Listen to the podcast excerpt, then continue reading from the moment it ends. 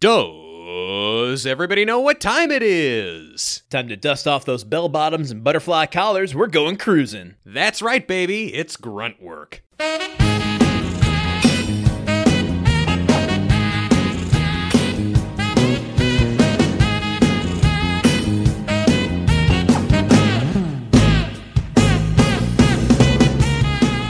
Al the single ladies. Al the single ladies. Al the single ladies. Al the single ladies. Al the single ladies. Al the single ladies. Al the single ladies. Put your hands up, hands up. I'm up on Tim, he up on me. Don't pay Tim any attention. Just grind my gears. For three good years, you can't be mad at me. Because if you liked it, then you should have put a ring on it and engraved the inside of that ring with the words Gruntwork, the only podcast about the TV series Home Improvement that will give you a side hug and send a polite text the following day telling you that you're really cool, but it'd rather just be friends. I'm your host, Truman, the OK Stupid Man Capps, and with me as always is my co-host Landon, the Facebook official man Solano. And Landon, uh, Broke me right off the bat. so Landon, uh, do you uh, do you come here often? I come here every single every single week and I do put together little structures with swizzle sticks while we record these episodes. well, that's I mean, look, that's good. You got to do something to to keep yourself sane, to keep yourself from falling into the the void that is uh, making I, this. I I also just have to have to verbalize how I my my mind's eye picture of your your talk singing this week of just being with Al in a singles bar and putting your arm around his shoulder and pointing saying Al the single ladies. Al, the pointing at single them ladies. Hey, he he's so distracted by his swizzle sticks, and I'm I have to tell him seven times, Al, the single ladies, Al, the single ladies. oh, it just oh my god that made me laugh so hard. I, Uh, you know, uh, Beyonce Al, am I right, folks? Uh, okay, you brought me back. Truman, it's great to be here recording with you yet again this week. Is it? It is. But you know what? We have to do a little bit of uh, a little bit of housekeeping. Or not housekeeping. We have to address a, a big news story. People listening to this episode, it's going to be way in the future. So you've heard th- this is going to be old news at this point. You're going to know things that us recording this right now don't know. I, and So, and we don't us. we don't envy you at all. The the you know not having to know what happens over the course of the next several days is a gift that we are treasuring right now. Oh, Tim Allen's coming back as the Santa Claus, and I, I just have to ask: Do you think he got jealous of John Travolta getting in his territory? What from that what from that one commercial with Samuel L. Jackson? Yes. He's like motherfucker. This is my shit. Why didn't you call me for that commercial? And they're like, "Oh well, Mr. Allen. I mean, eh, Samuel Jackson and John Travolta were in a rather famous movie together, and they have chemistry." Uh, No, no, Santa Claus is my thing. if I if I let Travolta get away with being Santa Claus, next thing you know, he's gonna be driving around in classic cars. I mean, um, how, yeah. how are we gonna handle it, this, Landon?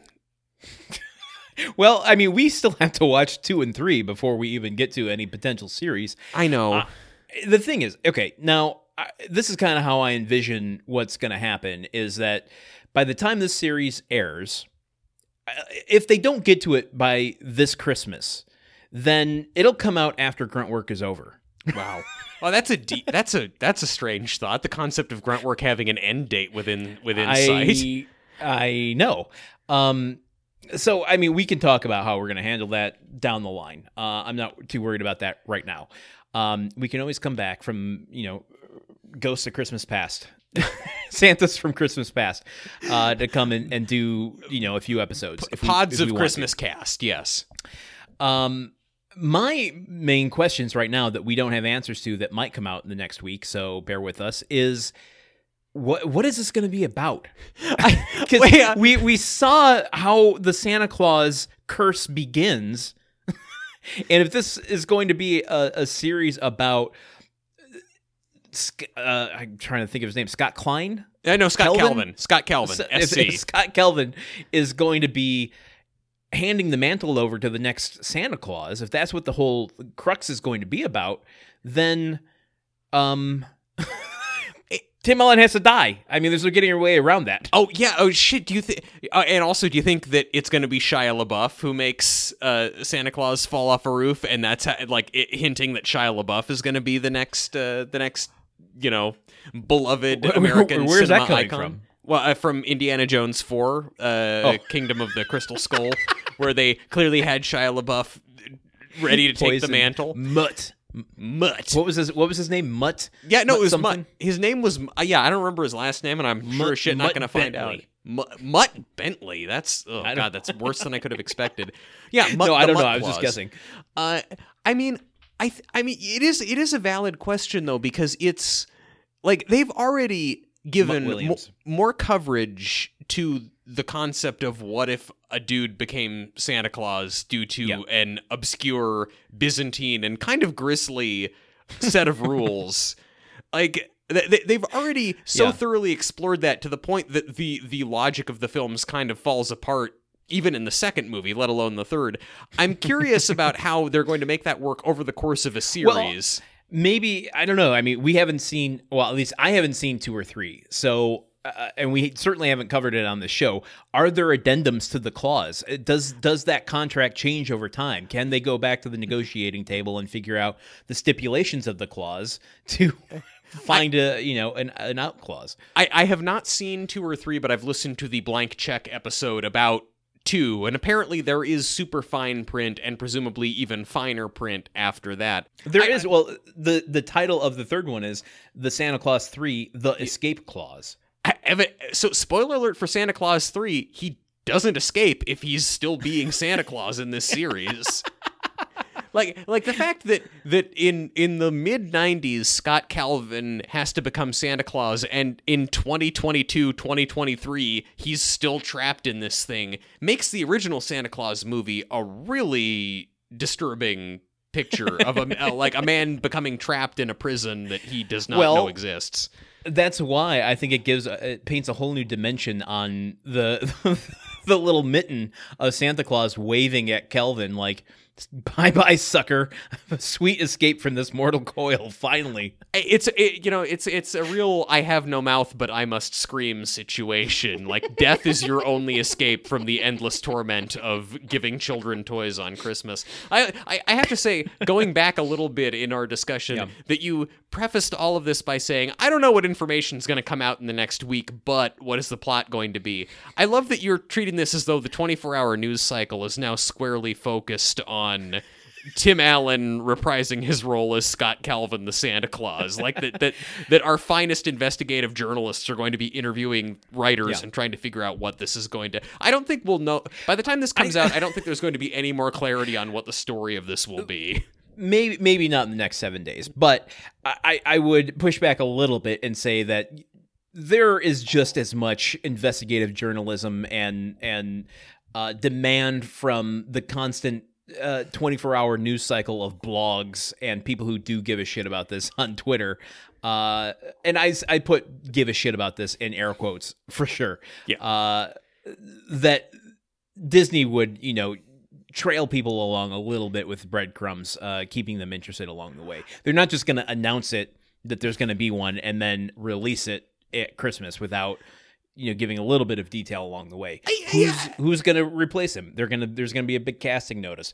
Uh, you know, how is that going to go? You know, they're going to they're going to tease us along a little bit. Eh, Okay, sure. If if Santa Claus was a Marvel character, I mean, eh, yeah, maybe.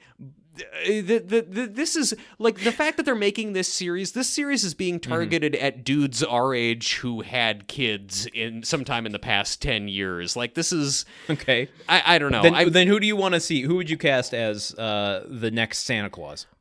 Uh, the next Santa Claus. Um, why not? Or maybe yeah, no, Timothy Chalamet. You know what? I know that's kind of a cop out because he's like the biggest young actor right now, but I think he would do a really good job. Or I'm mm, well, Paul Walter Hauser. I mean, Yeah. maybe. I mean, I'll tell you who it's going to be. who's it going to be? Uh, without question, he's the same age as Tim Allen when he first did the Santa Claus. He's a Disney favorite. You've been thinking about Uh, this, haven't you? No, it just came to me. Josh Gad. Oh shit! Fuck. That's really good. Josh Gad or or or what I would I don't know if this is Kroger brand Josh Gad or if Josh Gad no Josh Gad is Kroger brand this guy Bobby Moynihan also Oh wow. I don't know yeah, I, I'm trying to think like yeah that or oh actually no wait do you want to make it really good do we want to like like Yeah, if, yeah. if if Disney if Disney this wants, needs some spice. if Disney we're, we're heading on minute 10 of talking about the Santa Claus, so It- spice it up, baby. Okay, yeah, no, if Disney wants to like coat this franchise in gasoline and set fire to it and just see what happens, Which is what I would like to see. which is what I'd like to see too. Okay, what I really want to see two words. Judge Reinhold. Okay, well, okay. Yes.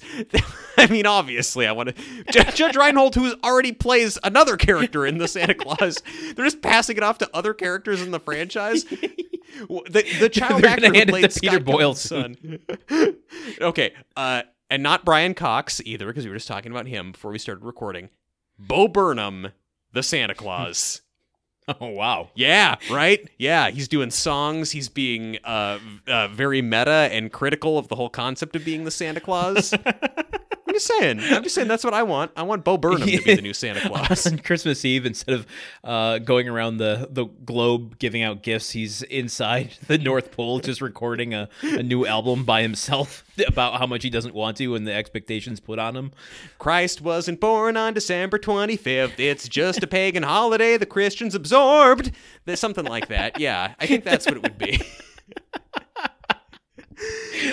Okay, Truman, Landon, we cover episodes of Home Improvement on this podcast, and I believe Yes. that we did that this week. no, I think we did. I think we did. Some, some weeks we don't, but So, uh, the, or some some weeks we do, but we don't really talk about it.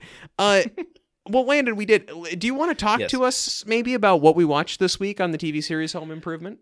I'm going to keep it short and sweet this week. Save us a little bit of time. We've had a couple short and sweet weeks, haven't we? When Al finds out that his former fiance, Ilene, has recently got re engaged to somebody else, he realizes it's time to move on and get back out on the dating scene. Boom. Boom. I'm wiping my hands clean of that synopsis. That's all I got, folks. I, the only thing I'd say is I, when you say re-engaged, it sounds like she got engaged to Al again. I she know. got That's why I said to somebody else. okay to somebody else. Okay, then she just got engaged to somebody else. I, I'm sorry, I'm not. g- My, well, it might be re- maybe they got engaged and then called it off and then got re-engaged, which would be even more salt to, to Al's wounds because she I- would really to him.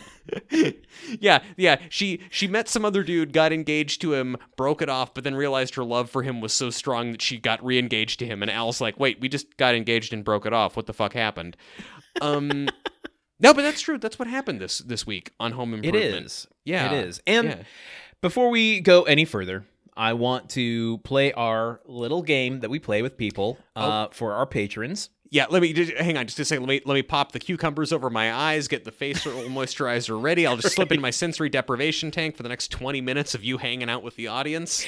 Uh, yep. Uh, so we're gonna play uh, a little game for our patrons over at patreon.com slash gruntworkpod where uh, we are playing password. I'm going to say a, a word. Uh, I'm going to put myself on mute so Truman can't hear me. And if Truman says the word at any point during this episode, our patrons will get a free month of Patreon, which includes all kinds of goodies, really just Gruntwork nights. But uh, what one kind of goodie and how good One it is kind of is goodie. disputable, really. so, Truman, I'm going to put you on mute and I'm going to tell people our secret word for today's episode. Do it. Truman is currently muted. I'm going to keep it short and sweet this week, folks. The secret word is negging. The the terminology coming from um, the pickup artist community. Negging. Okay. Truman, are you there? Oh, I'm there. You know, it, while I was in the sensory deprivation tank, I actually kind of regressed into a prehistoric form of myself, and I, I got loose from the facility and was running around, and uh, I think I, I, I ate like a deer or something in the park, and I actually don't remember enough of the movie Altered States to continue this bit, so uh, I, I was pounding on a doorway, I guess. Yeah. Pounding on a doorway. Well, do you want to pound on the door that says "Guess that title"? Yes, I do want to pound on the door that says "Guess that title." Okay, I gotta brace myself. You, you've really, you've hit me in unexpected spots for the last couple weeks. I, I to this this very day when you were uploading last week's episode, I was still laughing at Rodney Football Field. if Rodney Football Field is the only mark that I leave on this world, I'll be happy about it. And it's I, my favorite thing about if that is the only mark I leave on the world. It's going to be something that requires 20 minutes of explanation for people to understand why anyone ever thought it was funny. Okay, okay, so for this this episode about Tim and Al going to singles bars, I have four options okay. for titles. And as usual, my computer goes into sleep mode right as I need to refer to my notes. Oh, Okay. I knew you were getting there. Okay. First option Okay, Al alone. okay. Instead of all alone, Yes.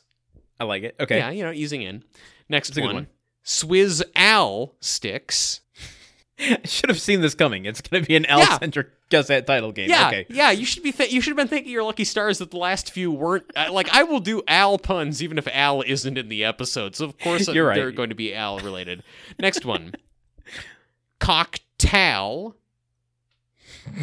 now and. And listen, you fucking perverts. I don't mean cock like I mean cocktail, like the movie Cocktail about bars. Yeah, yeah, yeah, yeah. Tom Cruise. But with Al. Al. Yeah. thank you. Okay, all right. Yeah. Last one. Next. Sing Al and ready to Ming Al. oh My God. Yeah. You fit two into one. Yeah, you're goddamn right I did because I'm a professional, Land, and I take this job seriously. Um, this job, yes, this I have, you know, the grunt work 401k, etc. My my stock options in this podcast fully vested.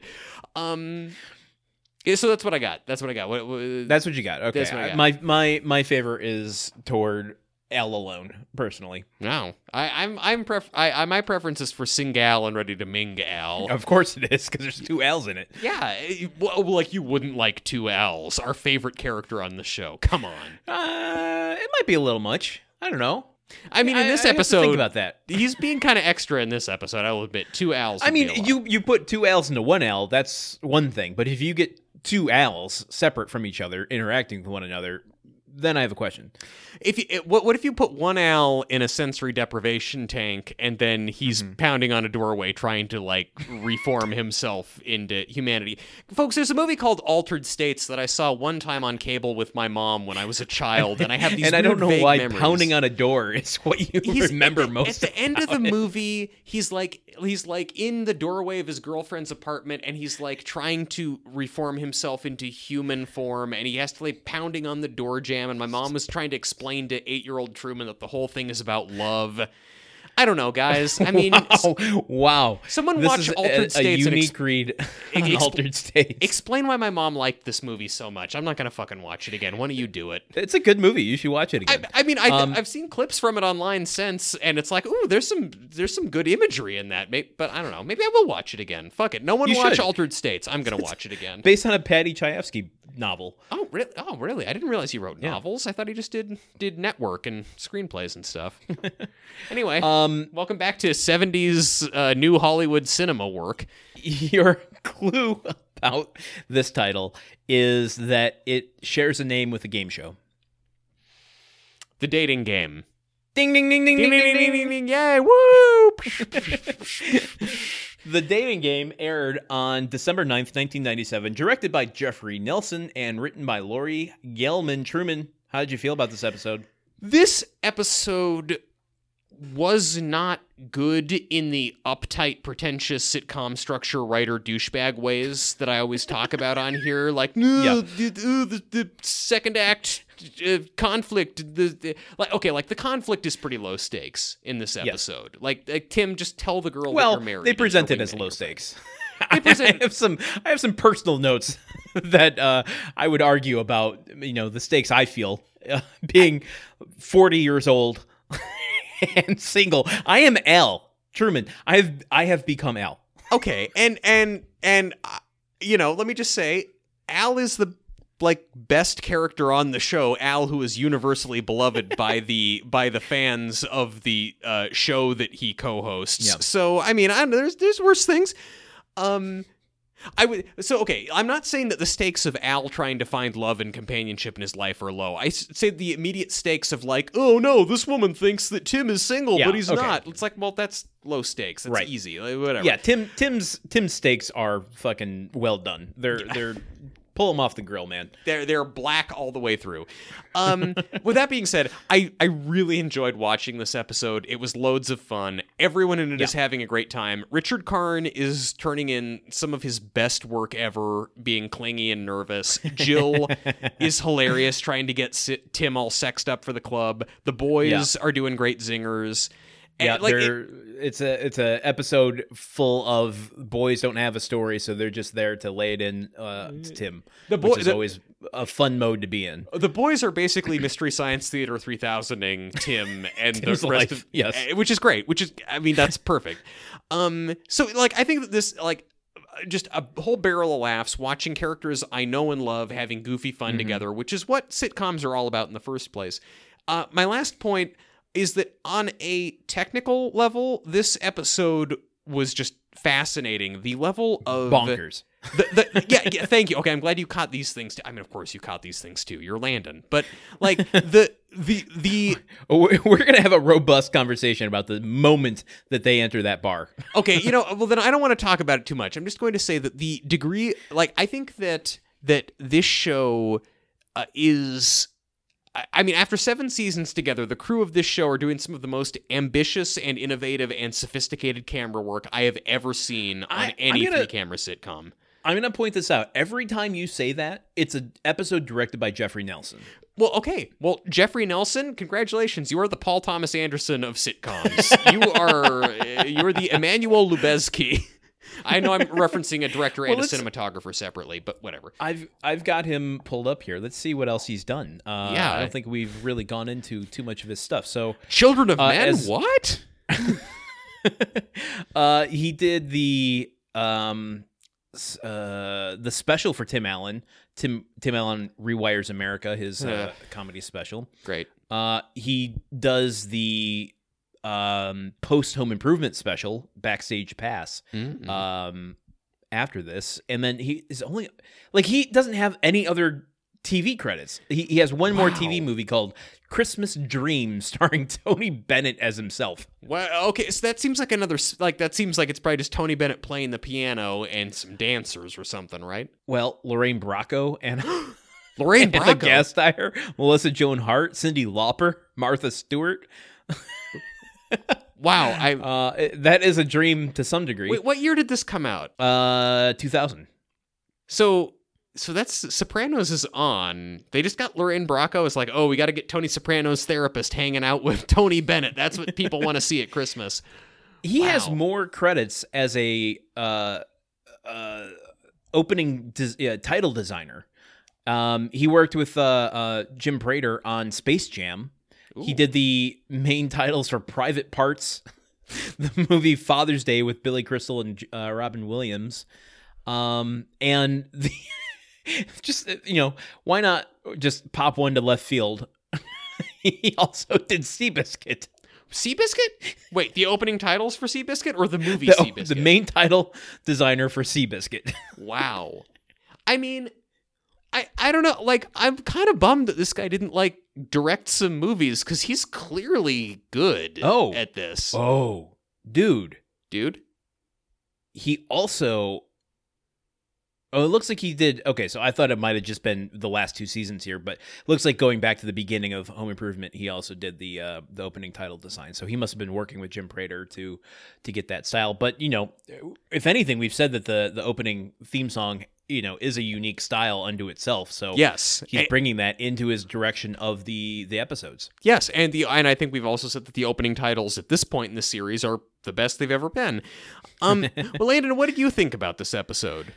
Oh, we're still on that. Um, yeah, we- yeah, we're still doing that, Landon. Now I'm asking for your opinion. I, I thought I gave most of it. Ninety percent of my notes here are me too. That's about my personal reflections. Yeah. they're they're so integrated into the deep dive that I can't. Uh, I, I don't know. I can't summarize them here. okay, well, I mean, we can we can dive in then if you have nothing if you have nothing else to to to talk about. I mean, because I'm sure you I have. I have you- one more. yeah, one more thing to say. Yeah, what's the ten percent? Give it to me.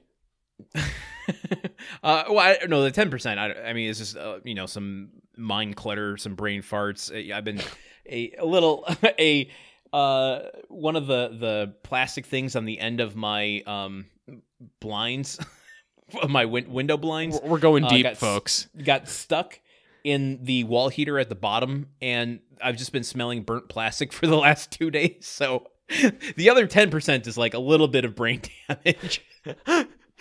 Look, if if only ten percent of this show is attributable to brain damage, we're doing a lot better than I thought we were doing. I mean, that's. I I was figuring it was a much higher number than that. Oh, anyway, let's uh let's put our minds together and come up with a unique and clever screen name. Answer a bunch of binary questions that required nuanced answers. Start window shopping potential matches and hope that after sending thousands of messages, we will eventually find someone with whom we can jump into the deep dive. I th- that that that just gave me PTSD, and I just want to say that that that I'm here for you always, and and that I I I I yeah that I'm that I'm here in Thank you. solidarity, my friend, Thank you. my my Thank you. dearest friend. Thank you. So Um, should we start this thing? yeah, let's start let's start this thing. We can we can we can hold each other and cry later. Um, Nope. I just started the episode and realized I forgot to mute my computer. Okay, well, I mean, I mean, f- fuck it. You know what? I, if anyone is listening to these for copyright claims, they've given up by now. Let's just let's just fucking play the audio of every episode in the Yeah, podcast. right. Now, who cares? All right, we we start on Tool Time. Yes, Take us do. through the scene. So we open the the the only way that we ever want to with just a close up on our hero, the light of our lives, Al Borland. uh, he's uh, doing his hair, getting ready for the episode. He's chatting with Heidi, who mentions that she bumped into Ilene, his ex fiancee, at the health club. Uh, and Is this the same gym? Is everyone going to this fucking yeah, I gym know. now? Yeah, like seriously, does Roy- does Royal Oak have one gym where e- like all of everybody goes and it's just like the center of the the social life for I everybody? guess so. Um, Why isn't Al going there? Yeah, well, honestly, Oh, probably- he, he probably knows Ilene goes there. yeah, uh, yeah. Actually, that's that's probably it. Uh, and also, Al, I don't know. Maybe if Al is like building his own cabin in the woods still, maybe that is enough of a workout. Just like chopping down trees and hauling logs around. Um, but so uh, Heidi relates to Al that Ilene is engaged to someone new, and uh, this is shocking to Al to find out that Ilene has moved on in her life. Uh, Heidi runs out and begins the Tool Time episode, and uh, Tim and Al come out, and Al is definitely not in the zone for this. He has kind of got the thousand yard stare. He's lamenting the fact that uh, some people move on in their lives and other people just get dull and useless like tools that need to be replaced. And And side note, I, I I promise I will never make the secret word lamenting. Okay. Listen, I wrote the word lamenting in my notes so many times this time around. Like you're gonna hear like this is lament work this week, especially. I'm gonna I'm gonna buy you a thesaurus. I mean, I I mean, I use the thesaurus.com. You know what? Actually, I'll, let me pull, pull up thesaurus uh, like while we're while we're going today, and I'll see if I can find other words for right. lamenting. Um, but uh, so uh, Al is is despondent and not in a great mood about everything, and uh, they're talking about how to sharpen knives, and Al is so distracted and upset thinking about the fact that Ilene has moved on that he sharpens a very high quality expensive knife right down into a nub, which I think is the first time ever that Al has fucked something up instead of Tim, and Yeah. uh, from that, uh, you know, we go to the opening credits.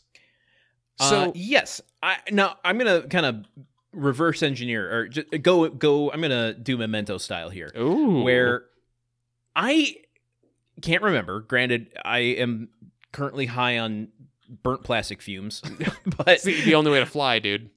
I am almost certain they did this knife gag before, but it was Tim fucking it up and uh, pulling out a, a tiny knife. I don't remember that, and I will admit that I'm not maybe the best source for this, but I think I would remember if, if they had run this play in the past. If it if it wasn't knives specifically, it was something about Tim inserting something that then came out smaller because he wasn't listening. that uh, now now that's that's raunchy, Landon. Uh, yeah, I don't like okay the the fa- the idea of Tim like the concept that Tim has sharpened a thing so heavily that it now is useless. That maybe like he, he probably like gave more power to a, a sharpener at one point. Eh, It doesn't matter. I just felt like they they had done that gag before. yes, Um, I, and I wouldn't put it past them. They definitely reuse some tool time gags from time to time. they From do. How many time times have we seen a uh, a lathe rip somebody's clothes off? I Um, yeah. first note I had. Mm Mhm. even before we find out Al's age and that he's uh, going back on the the dating scene, is first shot he's fluffing his hair, Oh, he's fluffing. and and Heidi comes in and starts talking to him, and he's talking about using a new volumizing shampoo and. Uh, my this is the first Me Too of me of this episode for me. Wait, you're you're uh, you've got fluff too? Well, I've I've recently had to undergo a change in my hairstyle routine. Boy, is this interesting podcast content. But you, you, if you if you listen closely, you can hear the subscribers just li- lining up to to like and, and subscribe to our show. Just one gif after another of Fry saying "Take my money." yeah, Um, but I, I mean, it, it, was, it was so closely related to my current situation of of having to use a new conditioner and shampoo because I, I my hair's been growing out a lot longer over the last couple months, six months or so, Mhm. and I've had to just naturally switch from what I was doing to what I'm doing now. And as he was talking about this, it just it immediately like I was already in Al's skin. Let's just put it that way. we. I mean, so already both of us identify with Al a lot, but now you are getting even deeper into the Al experience This- before this plot even takes off. Truman, I'm, this is how much I love you. Uh, this episode really made me feel like Mr. Borland was my Alvatar. Oh, Landon. oh my god. Dude, that's so sweet. And I like I I just appreciate you so much getting like now now like it's like you understand now why I do what I do. Look, I don't understand it, but I accept it. Alvatar, a movie where Sam Worthington has to like go into deep space and uh, like and everyone is is getting themselves transmuted into just a million Richard Karn bodies. Like there's just a planet of Richard Karns running around. That I that- wish we had a a wider uh, fan base of people that work in the computer animation uh, field because I would love to see fan art of that. now that is a movie that deserves to gross billions of dollars and get a Best Picture nomination. sequels. yes, exactly. Multiple. That that is a movie where I would gladly wait 15 years for the three or four sequels that I've been promised. Oh Um, my god! So I I think that you know so so Al talking with Heidi. I, what I like about this scene is that Heidi is just like Heidi. Heidi gets some larfs in this scene. Like she's Yes. genuinely funny, and I love that they gave Debbe Dunning this opportunity to be funny. I wish they. I always wish they gave her more. But like the way the way that she says, "Oh, did you hear the good? You know, I, I ran into Ilene about about uh, down at the the health club. Did you hear the good news? What good news?" Oh, nothing. No, no, nothing at all. I, I don't know. Just like the way that she is immediately trying to brush Al or like trying to protect Al's feelings and doing a a bad little. job of it. Yeah. Like, and it's, I don't know. It's just, it's cute and funny. And I like Al and Heidi's friendship also. Yeah, I do too. Uh, it's everything about it is is pretty great. I love that this season they've given a lot uh, for Debbe Dunning to do because she she's a natural comedic actress. Uh, Yes. and lo- we love to see it, folks. Um, what do you think about? Uh, I mean, uh, not that it warrants too much discussion. Ilene getting married.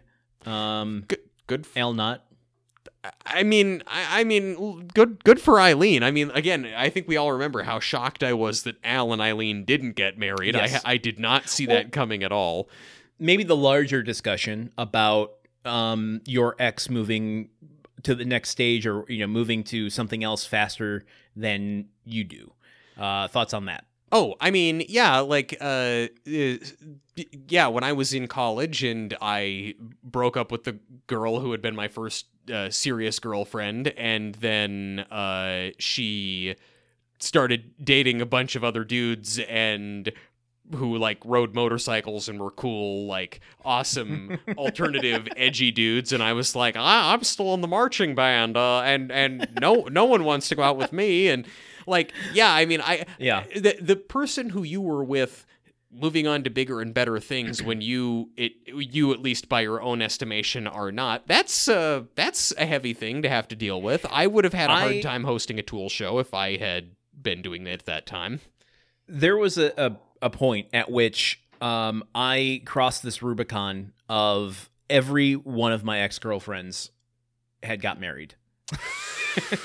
oh man and I'm not just saying like girls that I went on like five or so dates with, you know, from you know uh, online dating, but like serious girlfriends had moved on and got married. Uh, Yeah. and then I moved to the point where they all had kids.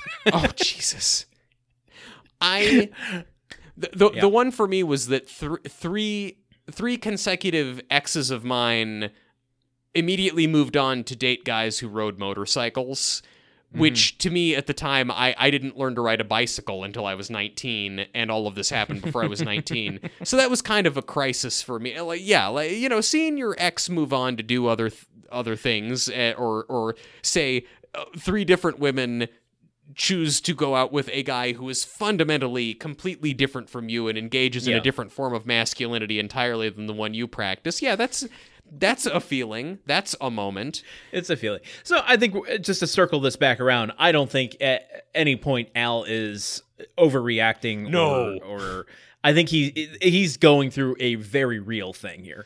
I mean, also, it's got to do a number on you to like get to the altar with someone, and then like it was kind of yeah, Al in the I driver's seat. I can't wrap my round. Yeah, but like, it, but it was like Al who was like kind of leading the. I mean, I get that Ilene didn't want to get married either, but it was Al who sort of spearheaded it, and like, Yeah. I'm sure he must have a lot of second, you know, second guessing and lots of doubts about what he did, and so that's got to even magnify it even more, knowing that like, oh, I could have been married, but I chose not to be, and now she's gonna which get is married. interesting that they didn't touch on that at all. The like, you know, the way things could have been. You know, did I make the right decision? They they haven't touched on that at all. Not even in this episode, but in the series since that Yeah. happened. Yeah, which honestly, is kind of interesting. Yeah.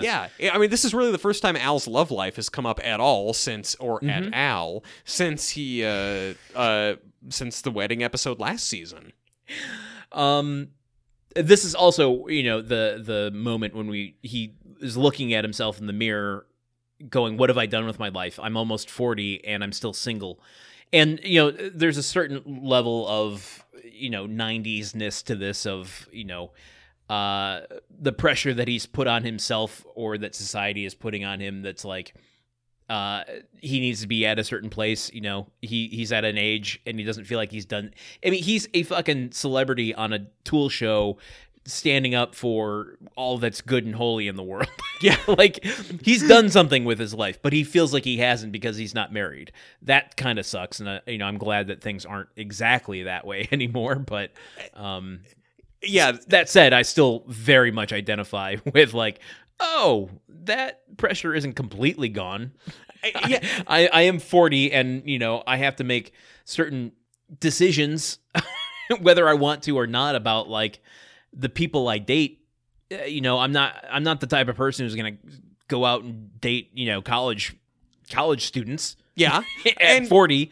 So like Good. the people probably. that my age in my age range that I would be dating are like gonna be potential parents you know there's Yeah. there's certain things you have to and like do I want to invite that into my life it's complicated it's No. it's dating at 40 is a whole game unto itself I yeah, no, I'm I'm you know, I'm I'm sure that it is and like I'm glad that like you know, and uh, like as much as society now is in a better place than it was in the 90s in terms of that being something that's, you know, that we look at as yeah, normal and okay and regular, it still doesn't like s- there's still so many places where society like I'm sure puts a lot of pressure on or looks I don't know like there, there's still that social pressure there of like what you know why haven't you paired off what's going on like that that's Yeah. that's still present so like what Al's feeling is both a product of the time he's living in but also just the product of, of this time that we're living in too it's you know I'm just sure it's an evergreen pressure Yes. um i do and speaking of product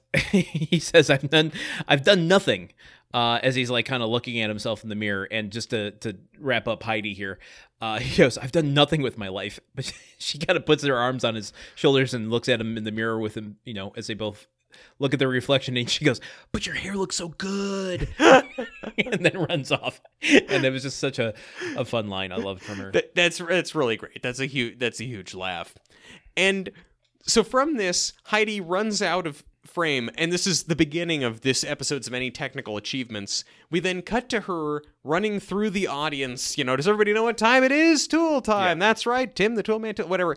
But like the camera Boom shot. Look, it's like uh, eagle eye looking down on the audience. it's looking down on the audience and she like runs down and the camera tracks with her and then she runs underneath the camera and out of the frame and the camera like loops down and up and around to the monitor to show her It- it's definitely like the Goodfellas shot. it, it totally is. It's like we're going into the nightclub. We're seeing all the cooks.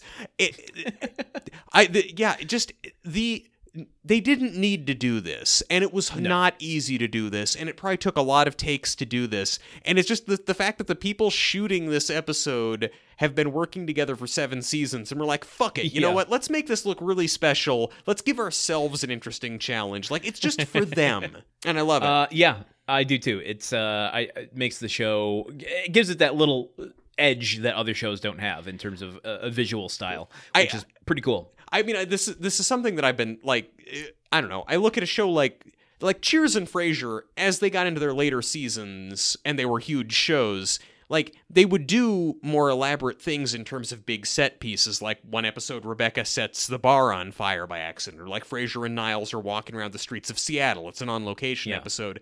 Those shows never did like true cinematography, like elaborate, sophisticated camera work on the level that Home Improvement does, and I love it. And there's even like uh, stuff that I don't think you notice on first go around because as I have this playing in the background, like the reveal of Al putting the knife in the the thing and then pulling it out and it's tiny. The the reveal of it coming out tiny is like a medium close up that is a slow push in on him realizing what he's done. And it's like most places would just cut to an insert shot of this tiny knife. The the episode has no business looking as good as it does. It just does not make sense why this is so great. Oh, we get a Looney Tunes cutout. A saw cuts the frame in the shape of a, a an oval, and it tips over, taking us to the theme song. Um, I got a little note, which Yeah? is today uh, while while watching the theme song, I did a little air guitar to it. Oh, my my my my little note is just I don't know. I, I just want to call out, and I know we've talked about this a million times. I just really like this theme song now. The opening credits we've got now is the opening credits that we've I think been been wishing for this whole time. It just makes me feel really good to watch it, and especially the end Yes. when we get the three different versions of the Taylors popping up. It. I it means so much to me that the show is rewarding us for having watched the show and been with these people for so long. It's just really There's a sense of accomplishment and pride in it. Yeah, I agree. I love it. Like I don't know. Like they should they should study these opening credits in opening credit design school. well, here's the trick: is they don't exist anymore. So, oh.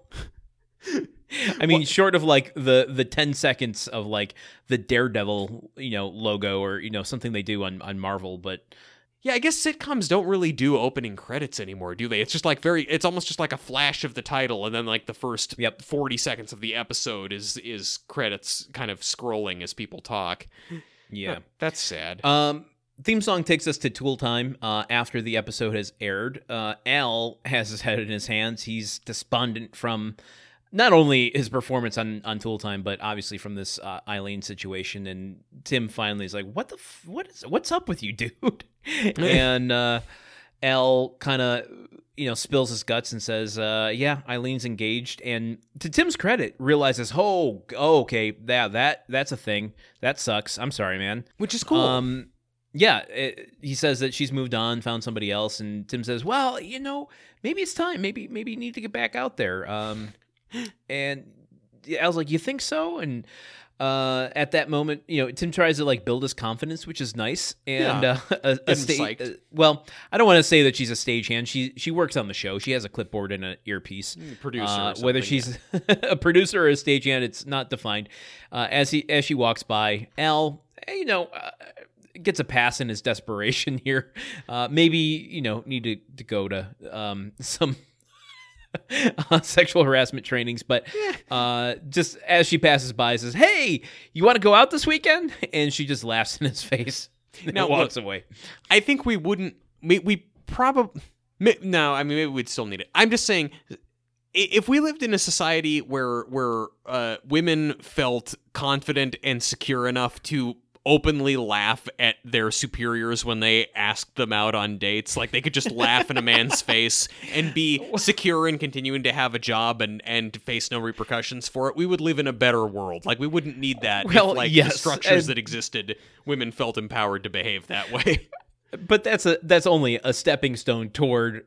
Don't ask out people you work with. Agreed. You know, unless there's an equal, you know, non-power dynamic sort of thing. I fully Uh, agree. It's fully completely agreed. consensual. Yeah. yes, yes. Hey, you know, Al don't is not in just don't just. I mean, he's he's doing the desperate ask out anybody version of catcalling. I mean, Yes. she's just walking by and saying, "Well, there's someone. You want to go out?" yeah, yeah. You're you're a woman, and you know, and you're close to me. Therefore, maybe we're the best possible match. I, I mean, or I mean, they're they're building a whole rom com out of that between Jennifer Lopez and Owen Wilson. So uh, you know, maybe there's something to that. God, um. I yeah, yeah, it's just it's just more than I want to consider at this moment. Uh, having to Okay, look at right. look having to look at Owen Wilson and, and Jennifer Lopez in a rom com. I, I just I, I can't right now. It's been a rough couple of years. Uh, do you, have you got uh, have you got anything else for this scene? It's a short scene. It's a quick scene. It's a short scene. No, I think we touched on most of the thematic stuff in the the previous discussion. Um, Alright. We get a lasso. Uh, Yes. that takes us to the computer nook. Not Uh, Ted Lasso, mind you. Just not a lasso. not Ted Lasso. Yes. Well, I don't know. I, I- we, we we aren't given the lasso's name. It could be Ted, just Okay. unrelated. I I mean, yeah. I mean, the, the lasso didn't wasn't teaching us any lessons about positivity or or uh, teamwork or anything like that. So we, we can't say for sure. We Um, can't. Um, but we go to the, the computer nook where it was kind of alluded a little bit uh, in the conversation between Tim and Al that Al's been coming over um, to the Taylor house for dinner a couple times a week. And um, here Al is over at the Taylor house looking over Jill's shoulder while she's trying to work on her um, thesis. It's it's really great. There the the there's it's a very tight close up of the monitor and Jill's face, and then Al's face coming in right over her shoulder, and he's pestering her about when dinner's going to be, and then Tim comes home with the uh, takeout food that he's gotten for dinner, and uh, Al is. You know, being just very overbearing with the whole family, talking about needing to grab, you know, oh, oh, you didn't get moist towelettes, but don't worry, I've got some emergency towelettes in my car, and he runs out to get them, and the whole family is uh, sorrowful, not lamenting. They are sorrowful that Al has been uh, imposing. Plus one points. Yeah, okay. uh, but has been imposing himself on them for uh, so much, and they uh, they're saying that that Al needs to to get out again and and and do more, so he'll quit bugging them. And uh, Jill suggests that Al should uh, start going to a singles bar, and Al says, "Oh well, the last time I went, I spent the whole night building a fort out of swizzle sticks at the bar." And uh, Jill says, "Oh, well, you can't go alone. You need to go with a friend." Al doesn't have any single friends. Yada yada yada. Jill suggests that uh, Tim should go with Al to wingman him, so he'll quit bothering them. And I'm, I'm glad you brought up the term wingman already because I want to put an earmark on that and come back to it in the, the later scene. Um, yes, so there's things to uh, pull apart there if we Yes. really want to. Um, we get the boys with their first um, appearance of rapid fire uh, uh, jokes. Mm-hmm. Yes, A lot of fun. Yeah, a lot of roasting of Al, which I mean, I mean, I, on the one hand, I don't like it when people make fun of Al. On the other hand, Al needs to be roasted right now. Al is being a little overbearing. I think it's deserving. Yeah, it is. Yeah. Uh, so, uh, talk a little bit more about Al in, in desperation mode and, and like clingy, you know, needful mode. So Al is like he's he's just he's there with with Jill asking her, you know, when, well, when what time is dinner? So it's six fifteen. Al, same time it's been every other night this week, and then he's he's following Tim around. Jill's and- laying it, Jill's laying it on thick in this kind of Midwest passive aggressive way of like six fifteen, same time it's been every other day this week. Al, and And then, like, when he comes back in with the moist towelettes, he says, uh, you know, oh, I, uh, you know, I got the most moist towelettes for the fried chicken. Oh, and I also found some hot sauce packets in case tomorrow night we decide to go south of the border. And then he strikes this This very weird salsa like a- dancing pose or something. It's like a little hip swing, which arms in the air, thrusting forward. It's Re- really it's- fucking it's- funny. It's superb. It's really good. Again, Richard Karn is just I shining throughout. I mean, he shines Yeah. in every scene that he's in throughout the series, but this episode is a big gift to him. He Um, shines so much he might be able to pull off Rachmaninoff. He uh shines so much he might be able to pull off the movie Shine. Um he's but like yeah, same, same joke retold. yeah, uh, basically, yeah. Wait, is the movie Shine about a guy who plays Rachmaninoff? I think so. Oh well, then, I, then I'm sorry. I didn't. I like. I didn't 100 percent get your reference, and I was just trying to not Geoffrey leave you Rush hanging. plays someone. Uh, I don't know how impaired he is, but I think the whole thing is he's a pianist who can play Rachmaninoff perfectly. Oh, think gotcha. He has the shine. Either that, or it's a a, a spin off of Stephen King. yeah. you know, Al is talking to his finger, and there's there's blood coming out of Tim's car. Uh, I, yeah. So I don't know, but like Al is just you know they they've squid for for how. For how often on Tool Time Al is the audience's avatar or Alvatar, uh, in in terms of being the straight man, and like Tim is behaving so absurdly. I, I, Al, I'm looking at the audience, being like, "Can you guys believe this situation? I'm just trying to be normal and get shit done." It's funny how then Al can, on a dime, turn and be so completely detached from reality and so Yeah. naive and up his own ass like he is here. While while they're while retaining a continuity of character, that's the impressive part. Yes, that that is that is Emmy worthy stuff. Um, speaking of Emmy worthy stuff, just again talking about the camera work of this episode, we start in this very tight close up, Jill on the computer. Then Al's face comes into frame. Jill and Al talking, both staring at the computer screen. This whole awkward interaction between them. Then the camera starts pulling back, still in one shot from this tight close up. Tim comes in the front door. Al talks with him. Tim and Al walking and talking down into the kitchen, setting everything down. Like it, it there was like a two minute long unbroken take. They, they are boogie nightsing this sitcom. it's so the good. Yeah, honestly, yeah. It, it starts it starts at a tight close up and becomes a walk and talk. It's Did I, really did I say this was written by Laurie Gelman? I meant Aaron Sorkin. if it was written by Aaron Sorkin, there would be like a well, okay. If it was written by Aaron Sorkin, the women in this episode would be even more underwritten than they already are. Uh, Wow. and there also would have been, you know, Al would have Al in the Sickles bar is like. You know, in the War of 1812, someone built an entire fortress out of swizzle sticks, and while they were holed up in there, they realized that the real prize of warfare is love, or something to that effect. I don't watch a lot Fan the Aaron smoke Sorkin. alarms. Aaron Sorkin is burnt. Yeah, yeah, no, he's he's never been more thoroughly roasted than I just did right now. um, I don't know, Landon. I mean, like, what have you got any any strong feelings about this scene about Al's patheticness, about his impositions on the Taylor family? They they make it um I don't know they they make him they play up the patheticness without really diminishing his character which is uh, you know I think uh, partly the writing and, and mostly the performing uh which you know I don't think needs to be spoken about too much more than that I think it's pretty impressive um and you know I think only comes from seven years living inside the skin of Al Borland Uh, yeah, yeah. This is some. He's, he's at Daniel Day Lewis levels of preparation for this role Yeah. by now.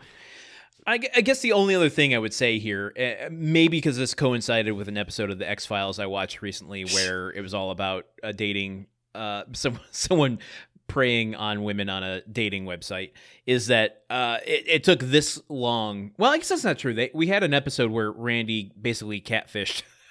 That woman, Yeah. uh, using chat forums, right? Yeah. but I just, it, I guess, interesting that they are still addressing online dating, and uh, the Al Al says he he tried online dating and ended up um, meeting up with a sixty year old stripper named Vince.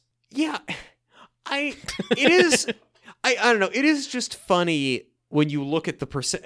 It was just hilarious to look at this and be like, "Oh my god, internet dating was a thing in 1997." But then also to look Yeah. at how th- back then clearly internet dating was perceived as. Uh, uh, crazy, pathetic, dangerous, stupid thing to do, and now Right.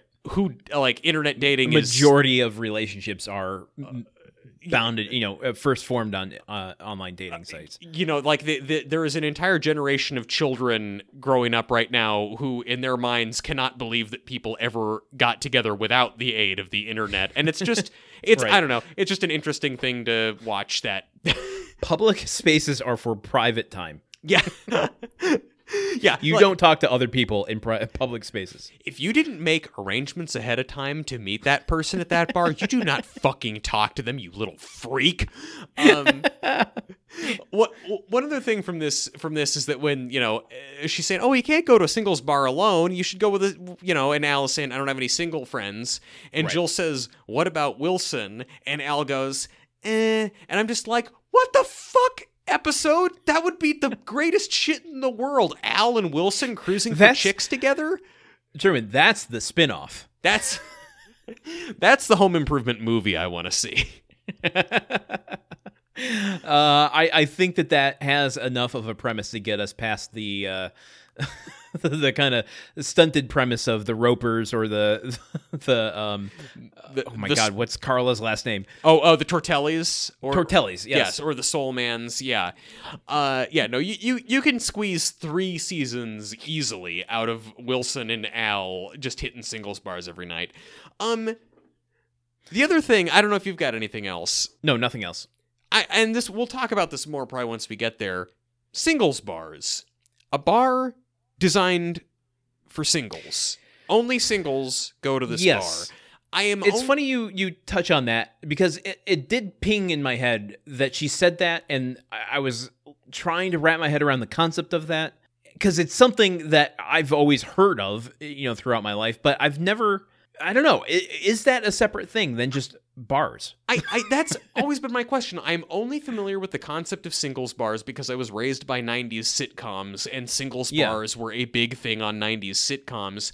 I don't know when but, uh, these but all by closed. the same token, by the same token, though, I feel like the idea of singles bars, at least in how they're depicted in '90s TV and movies, is mostly LBGTQ stuff. Like you go to the gay bar or you go to the the lesbian bar. yeah. Uh, there, there. I don't. I can't say that I've seen now. Maybe outside of this episode, a, a hetero person going to a singles bar, specifically a, a singles bar. Going to the bar and meeting someone is one thing. Going Yeah. to usually it's like a concert or some sort of activity, but not like we're going to the singles bar in town.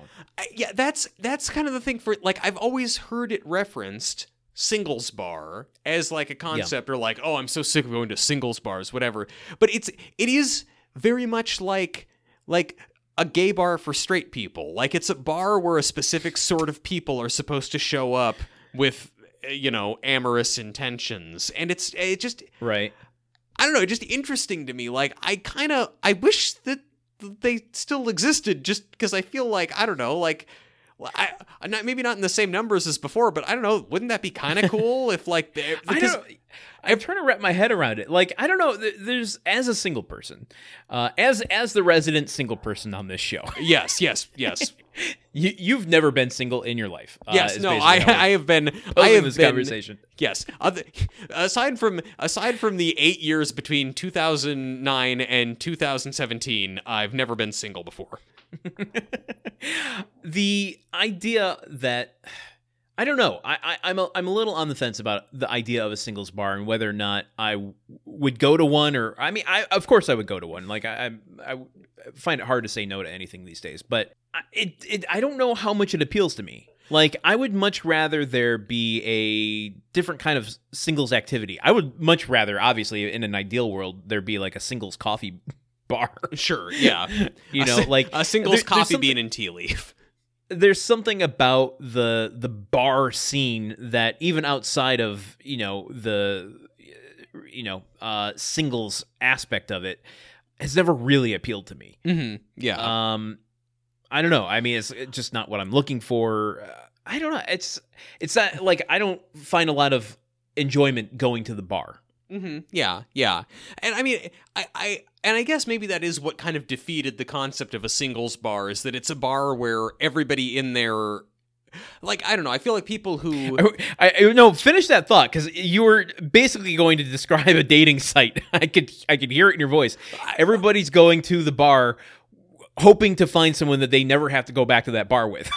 yes okay i didn't want to i didn't want to follow the whole thing through because i didn't want i didn't want to just be like shitting on the concept of dating in general because i've i've been in those trenches but yeah you know exactly like dating dating sucks and deserves to be shit upon okay okay dating sucks and No, it should well, be let me let me rephrase that. Yeah. Let me be more specific. Dating someone doesn't. The the concept of or the, the process of dating uh, and trying to find someone to date deserves to be shit upon. it's it's it's absolutely bad. It totally blows. It reeks in every way. And yeah, and for you know, for me that process largely just took place in terms of, you know, you meet someone online and then you make arrangements to meet in a generic bar, like a regular, you know, non-singles bar but the idea of just that process entirely happens with you just go to a bar designated for singles every night it's almost like it, it I, I don't know yeah maybe it's actually maybe it's bad maybe it's like a separate but equal situation like the people in couples can go to all these cool bars but the singles can only go to this bar there there's a lot tied up into it, and maybe we'll get more into it as we we continue along and actually get to the bar here. yeah yeah yeah. Um. Well- uh. Anyway, yeah. So we go a little bit later. We we transition with a dissolve to um Jill. Uh. She she's at the intercom calling Tim down. Uh. To say she's he's gonna be late for the bar. Uh, and he just appears behind her. Um, and he's dressed in his suit and tie. He looks like he's going to an episode, a taping of Tool Time. yes And Jill starts to give him some advice on his wardrobe choices, saying, "You look like you're dressed for business. You're not at all dressed for uh, for dating. Why don't you go upstairs and put those black jeans on? Uh, you know, the ones that show off your butt." And Butt. he goes, "Why?" She goes, "For Al." and uh, it was, I don't know, it was just really good. she well he also says aren't you worried some woman will fall for me and jill just starts laughing in his face just priceless everyone having so much fun so Tim is is pushing back on the wardrobe thing, and she goes, "Okay, well, let's get an impartial um, uh, third party to, to weigh in on this. Uh, let's go ask Wilson." we cut to outside, and uh, Wilson goes, "Okay, spin for your neighbor one more time." I well, yeah, she and, and Tim is saying to Wilson, she says I should wear tighter pants for Al. What do you think? And Wilson goes, Well, how does Al like his men to dress? Uh, he also says, "I'm put in mind of." Um, uh, a certain song, and he starts quoting KC and the Sunshine Band, saying "Shake your booty," uh, and Tim decides, "Okay, fine, I'm I'm outnumbered here. I'm gonna go put the black jeans on." Uh, like Wilson making the broader point that there's no sacrifice too great to make for one of your friends, and and and we shouldn't we should not overlook the fact that while Tim is not doing this gladly, he does want to help Al, and this is like this is leaps and bounds ahead of where Tim was four seasons ago in terms of Yes. he genuinely want like like Tim is not giving Al the cold shoulder to get him to quit eating dinner with the family. Like Tim clearly feels for Al and wants to help Al and cares about Al and nonetheless isn't enjoying this process, but he does all this because he wants to help his friend, which is I think their relationship is in a much better place than it was before. Absolutely. And I uh, have some questions about uh, Tim's attitude in a little bit, but you know, we'll touch on them only only briefly.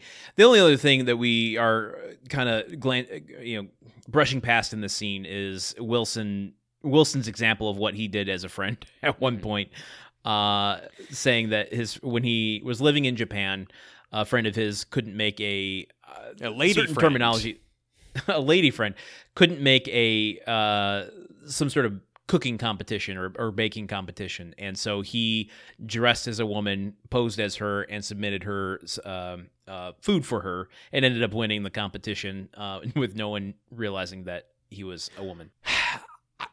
I I love what do you love Well, I love I, I I love Wilson the Weeb. Basically, I love that Wilson was one of those one of those white dudes who goes to Japan and lives there for a while. Just I, I love that. Um, yeah, and I also love that Wilson is confident enough in his sexuality and his masculinity to dress up as a woman and to then later tell Tim about it. That's really cool. Um, but if that's, I mean, yeah, because you know that th- this is just this is just Al, you know Tim getting suited up to go off with Al, and Jill taking a lot of joy in making sure that Tim is as sexy as possible to help Al out, and Wilson making his contractually obligated appearance in the episode. Yep. Um, but then, I mean, unless you've got anything else, Uh, the scene splits in half. Um, Landon- we, we used to get scene sliding transitions where the next scene would slide together. Now we're seeing them break apart. It's Yeah. just a, a slightly different take on uh, on the old formula. yeah, and you know, Landon, I've long What? felt that everyone is trying to get to the bar, and the name of the bar. The bar is called Shuki's Shack, apparently. Royal Oak's number one singles bar for hot Shuki's Shack. Shuki. I mean, could could could you read the neon better than me? Is it something other than Shuki's Shack? Nope. How nope, it is Shuki's Shack. we were sure. last last week we were shall we say lamenting the fact that they chose to name one of the characters in the episode Schmayman and it's like how do you land on a name like that how do you land on a name like Shuki's for a bar Uh, I I don't I don't know. Uh, Shuki, I don't know. Has to be something, right? I mean, it has to be the name of someone. Um, yeah, I maybe don't it's know. maybe it's the bartender I mean and look I, I was just doing a quick. Uh, if I sounded distracted, I was doing a quick Google search. Nothing comes up under Shuki Shack. okay in case this was based on a real on a real singles bar Well, what's funny is usually if you put something like that into Google, it'll bring up a a, a script of Home Improvement. So that maybe tells me that it wasn't even listed in the script as Shuki's Shack. That they just had this neon sign. Oh. Like I wonder if in another show they're just recycling this. like they didn't like make this neon sign just for this show. In some other ABC sitcom in the past, like is there is there a Happy Days episode where Fonzie goes to the Sh- Shuki Shack? dude you just blew this case wide open. You just took the you t- you took this investigation in a completely new direction. That is brilliant. Well, okay we got got to do research. Grunt heads, get on this. I'm certain now they just repurposed some neon that they'd already had built. What character what show has a character named shuki on it who owns a bar? Because that's definitely what this is from. What can what canceled abc pilot that never made it to air? Yes. Yeah. I, and the other thing, I mean, this is going way too deep, but um, you can't just store neon the way you store normal props. So I'm wondering if there's like on the ABC lot, if there's like a, a neon room where Oh. they, they carefully store all of their neon signs. Like they're just it's like the neon museum in Vegas. They're just all plugged in and glowing at all times. Just oh my god, what a headache that room would be. we've got dude, we got to break into the ABC lot and find that room and and stand in the glow of Shuki's shack. I man, Shuki's shack, tin tin roof rusted, uh, hugging and a kissing, dancing and a loving. I've made uh, this is me talk singing multiple different songs in one episode. Um, Yes. yeah, so we're at Shuki's shack. We get an introduction to the bar with some camera work that we're going to spend the rest of the episode talking about. And Tim and Al come in. Al is intimidated by the trendiness of this place, and oh, oh, is it trendy? And uh, then they wind up in conversation with a couple of beautiful ladies, Kathy and Donna, who come up and want to talk to Al and Tim. And uh, they start chatting and talking about Tool Time. Both of these women have lived in Detroit all their lives and have never once heard of it. And Al claims to be the host and star of Tool Time. and it takes us to Uh, commercial. indeed. So- So, you know, uh, leaving us with Tim looking at Al going, What? Are you really going to go there? Now, this is a play that Tim and Al have run before, of course. Like Yeah. we like we don't even need to talk about what was that season 2 Roomy for Improvement where Tim Tim claims that he assists Al on the show to help Al get Yeah, with right. his sexy neighbor. Cindy. Sit, gee, this is the thing, man. You're, you got a brain like a steel trap for home improvement facts. I can never compete with you. All right. Do you want to break this down shot by shot? I mean, I, I, uh, the only reason I wouldn't is because I can't spend the next two weeks on this phone call talking to you about every instance Yeah. of this. When we cut to Shuki's shack, when we're establishing this bar, it is a degree of camera work the likes of which we have never seen on this show before. It Which is is- saying a lot. it- it is handheld like the camera is like bobbing Quick- around like quick editing. yeah, quick cuts Very between quick different cuts. people. People are dancing. There's like a bartender who's like the bartender is dancing and making like finger guns at people and like shaking up trendy cocktails and like the eh, like the camera like it's eh, from a million different angles shooting people. It feels like Yeah. almost like And I, I was gonna say this almost looked like stock footage. yeah. Um, but two things because I am going very slow mo through it. One thing is there's a very close up shot of two girls uh, looking across the room, and it's actually Kathy and Donna. So Oh. they shot this. Okay. Well, I mean, and we we know that they shot it as well because we start same with set. Yeah. the Shuki Shack, right? And it's the same set. Um, but also in in one shot, it's probably meant to be a bouncer. But it definitely just looks like a stagehand standing in the doorway. just a, a bald guy with his arm on the door frame and an earpiece going to- from his, you know, ear to his mouth with a microphone on it. Uh, I mean, okay, well, it still could be a stagehand who they just like, you know, quickly cast as an extra because they needed to get Yeah, a, a bunch of B-roll for this opening montage. The Um, only thing missing from this quick montage is like someone doing bumps off the back of a toilet bowl, And, and the only other thing, the tank of the yeah. the only other thing missing from this is like the the Marky Mark and the Funky Bunch "Good Vibrations" song, like go bum bum bum bum bum bum. Good Just that opening- vibrations. Yeah, that opening drum machine yeah, uh, is absolutely what the vibe of this montage is. the the other vibe of this montage is if you've checked into the, a, a somewhat classy, trendy downtown hotel in like Kansas City in 1997, and you turn on the room TV and like the on the cha- like the the channel that's playing there talking about local amenities and things. The the clip of like Right. come check out our trendy hotel bar. It would just be this. It would be shot exactly like this. Um. And come come check out our uh, trendy hotel bar. We have Cajun hot fries available on the menu now. my idea. so, so we co- we go from all of this like just just very intense like people are having fun. This is it's the '90s. Anything is possible, uh, and Yes, and then we we cut from that to like this slow pan through the bar or like a push it's a push not a pan For, forgive me all the all the cine, cinephiles of grunt work are, are criticizing me for using the wrong I was about to eject you from this episode. I, but you know, set me free. But it, we push, we push across the dance floor. We push past the bartender, over the bar. The wall behind the bar, mind you, looks like a looks like a, a ska lover's shoes. It's all black and white checkers, like some Vans. And then we push up along in this wall behind the bar. Why are we looking at this wall? And then Tim and Al going to a ska bar would be oh fucking amazing. God, Tim, pick it up, pick it up, pick it up, pick it up. Oh my god. Tim, is is that really the impression that you get? They're just Fishbone is playing on stage in the background. Al, they're they're looking at us. They think we're a couple of sellouts. Hei- Heidi, Heidi comes up to Al and is like, "Did you hear the good news about Ilene? She has a girlfriend now." You shouldn't have, Landy. You should not have led me into ska because this is actually the one music thing I can kind of talk about for a while. Um, They do that when they push in. I mean, you called them sellouts. The first line out of Al's mouth is, "I don't know why we're here. This place is so hip and happening."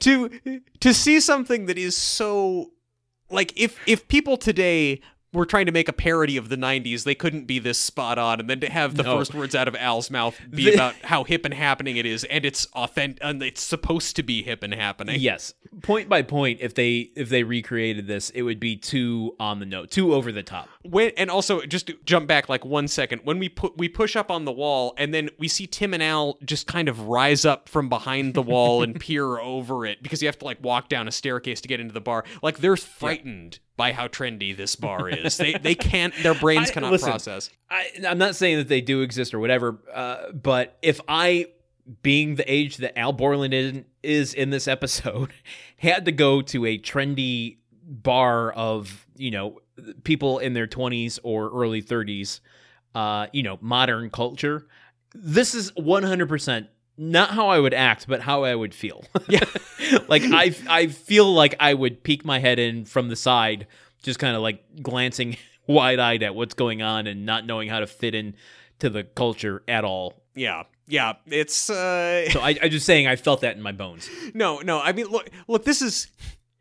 There was one time when, in my single days, when I was in New York and visiting a friend of mine from college there, and drunkenly he took me to a bar and told me at one point, you know, he bought me a drink and said, "Listen, man, I want you to go out there and find a girl and start talking to her who, who you think is cute." And I, I like, I went out and I just kind of walked sort of around the edge of the dance floor, very awkwardly sipping my gin and tonic, and I don't honestly. It, it was some cross between how frightened Al is in this moment and Randy at that party that they threw a couple seasons ago, where he's like trying to he just awkwardly. kind of dances across the room. yeah, basically that, like just sort of awkwardly jerking shoulders back and forth. So, so, and, so this scene is is great, I think, because it is simultaneously presenting a world so far removed from anything we know, and also Yes. representing feelings and emotions that we are very well acquainted with.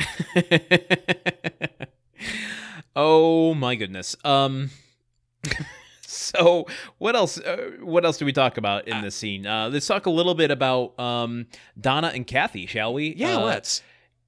they they make the first moves, man. I Yeah. am like I very pro Donna, uh, specifically Donna, but Mhm. definitely both of them are like, "Hey, we're here for a reason. A cute dude just walked in. He's a little bashful. I'm into that. Let's let's go over and talk to him." Mhm. And you know, they they make the first move. That's awesome. Um let's go into a quick character actor corner for these two women, shall we? We shall, because, because, yeah, they they're character actors and they deserve some attention and recognition. let's go into uh, Kari Coleman, who plays Kathy, the one that's going after Al. Uh, she has 73 credits, uh, including playing Helen Stacy, uh, that is Gwen Stacy's mom in the Andrew Garfield Spider Man movies. What? That's okay. So she played Emma Stone's mom, is what you're telling me. yes, I am telling you that. Okay, and Uh, I'm hearing that and interested by it. She played a character named Patty in Multiplicity. Hmm. Oh, okay. All right. That makes She, two people I know who've been in the movie Multiplicity. All right, interesting. she had a few episodes of In Living Color. Um, I'm assuming they they brought in a lot of like bit players every once in a while. Mhm. Uh, she was in um one of the craziest episodes of Seinfeld, uh, the pilot episode. She was one of the actresses that were on the fake show within a show when Oh, Jerry and, and George were. Uh, Yeah, they've been- Um, they're writing the show. I, I watched that recently. Mhm. Wait, which one did she play? she played a character named Allison. Is she the one who was playing like the Elaine character? Uh, I don't know. It's been a while. I mean, I couldn't attribute the the face or the character name to that, but I, I- would have to ass- either that or she's playing one of the executives um with you know uh, Bob Balaban who are Mm, greenlighting the show. Mm, okay. That uh, she's in those three episodes. Whether or not she's the actress in it, I don't know. Okay, and this is one who played. This is the Kathy. We're talking about the actress who played Kathy. Kathy, on this. Yeah. Okay, and I think Yeah. Kathy has. Okay, because I think the one who played. All right, I, I don't need you. The audience doesn't need to listen to me like trying to remember a Seinfeld episode I watched three months ago. So okay, that's interesting though that she that she was there. Oh, what else? She's done an episode of Becker. She was on a little bit of Veronica Mars. Um, she did. I'm sure my mom is very familiar with her. She was on Castle. She was on CSI. She was Oh. on NCIS. Mm, moving into parent territory now. Uh, scandal. Um, but the big question that everybody wants to know is, was she on ER? You know, I'm gonna say yeah. Ding ding ding ding ding. Dude, even though there's no, In- no stakes, like there's no, there's nothing on the line now, I'm still in. I Yeah. it's, I still feel it every time. In 2000, uh, she played a character named Mona in The Greatest of Gifts. Hmm. Let's move on to Liz Vassey, who plays Donna. Uh, she's the one that starts hitting on Tim. She has 61 credits, a lot of TV, uh, going back to Superboy was her first credit. The new Leave It to Beaver. She was on an episode of Next Generation. Hmm. Uh, a, a 25 episode stint on All My Children. Jesus. Um, not to be confused with one episode of Married with Children. no, no, no, no, no. Very different ways to have children. Two different episodes of Quantum Leap. No, no word on whether or not she's going to reprise that role. Uh, Yeah, that's a whole other podcast, but was the world crying out for more Quantum Leap? I think so. I think they're. I think so. yeah, I mean, Oh, and maybe maybe not without Dean Stockwell, but um, the Tick. She Oh. was on wait, uh seventy seven. Let me let me repeat that. Seventy seven episodes of CSI. Jesus. Who? Wait, so she was on live action Tick. I'm sorry, this is the one I'm more interested in, right? The Patrick Warburton Tick. Yes. Yes. Okay, tell. Can you tell me what episode she was on? Like the name of the episode? She's or- on nine episodes of that playing Captain Liberty. She was Captain Liberty? Fucking Captain Liberty up in this shit? You didn't tell me. Yep. I'm sorry, as a huge fan of the live action Tick, one of the first shows that I fell in love with and had Fox cancel after one season, that's Captain Liberty. Oh my god.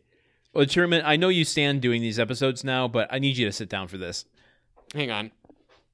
I, I almost I almost fell over just then. Okay, I'm sitting down, Landon. She is also in the newest Tick, playing playing Lobster Clue Cools. Lobster Lobster. I can't pronounce it. Lobster Coo- I look, I really respect that they just cast someone from the original Tick in the new Tick. I haven't seen the new Tick. I should watch it. I mean, uh, but uh, wow, okay, okay. You know, I, I do like that. I think every episode for the past three or four episodes, you've told me to sit down, and it's usually been sit down worthy. So that's that's been that's that's a good that's a good trend in our show. Outside of this episode of Home Improvement, the question is: Was she on ER? I'm going to say no. She Hmm. was Are not. you now? No, wait. Am I? Hang on. Are you? 61 credits, a lot of TV. Yeah. No, she was not on ER. She was on four episodes of ER, playing a character named Liz in 1994. That's unfortunate. So pretty Four early on. episodes. Recurring guest. Shit. You know what? My my ER dar is off. The It's, Clooney years. Ooh, man. That well. yeah, damn. I, I'd come back for for three more repeat episodes if I was in the is in the Clooney days. Well, I hope you you've done your crunches today because there's going to be another sit down moment later on. But Oh, um, yeah, uh, going back to Donna and Kathy here, um, I really like them. I think Yeah. they've got a lot of charm. I love that they're making the first moves. Um, I, let's let's talk a little bit more about them by getting into the next scene. Yeah, I mean, oh, I, I I have to say, I do just, I just do just love the notion of these two beautiful single women going to a singles bar, spotting dudes that they like, and when them making eyes at the dudes doesn't do it, they just go up and, eh, if only. If only it were that easy. If only if that's what singles bars were, they would still exist. If it was just a place where you know, or or they wouldn't because they've been put out of business. Because- I mean, because isn't that the whole? That's the whole. Uh, you know, crime of dating apps and and these sorts of things is like their business model is put us out of business. yeah, that's true. You have to be caught in the system relentlessly forever and ever and ever. Otherwise, we don't have we don't make money. Yeah, that's true. Yeah, a singles bar, you can't ever really get regulars. And if you do get regulars, they're the saddest people in the world.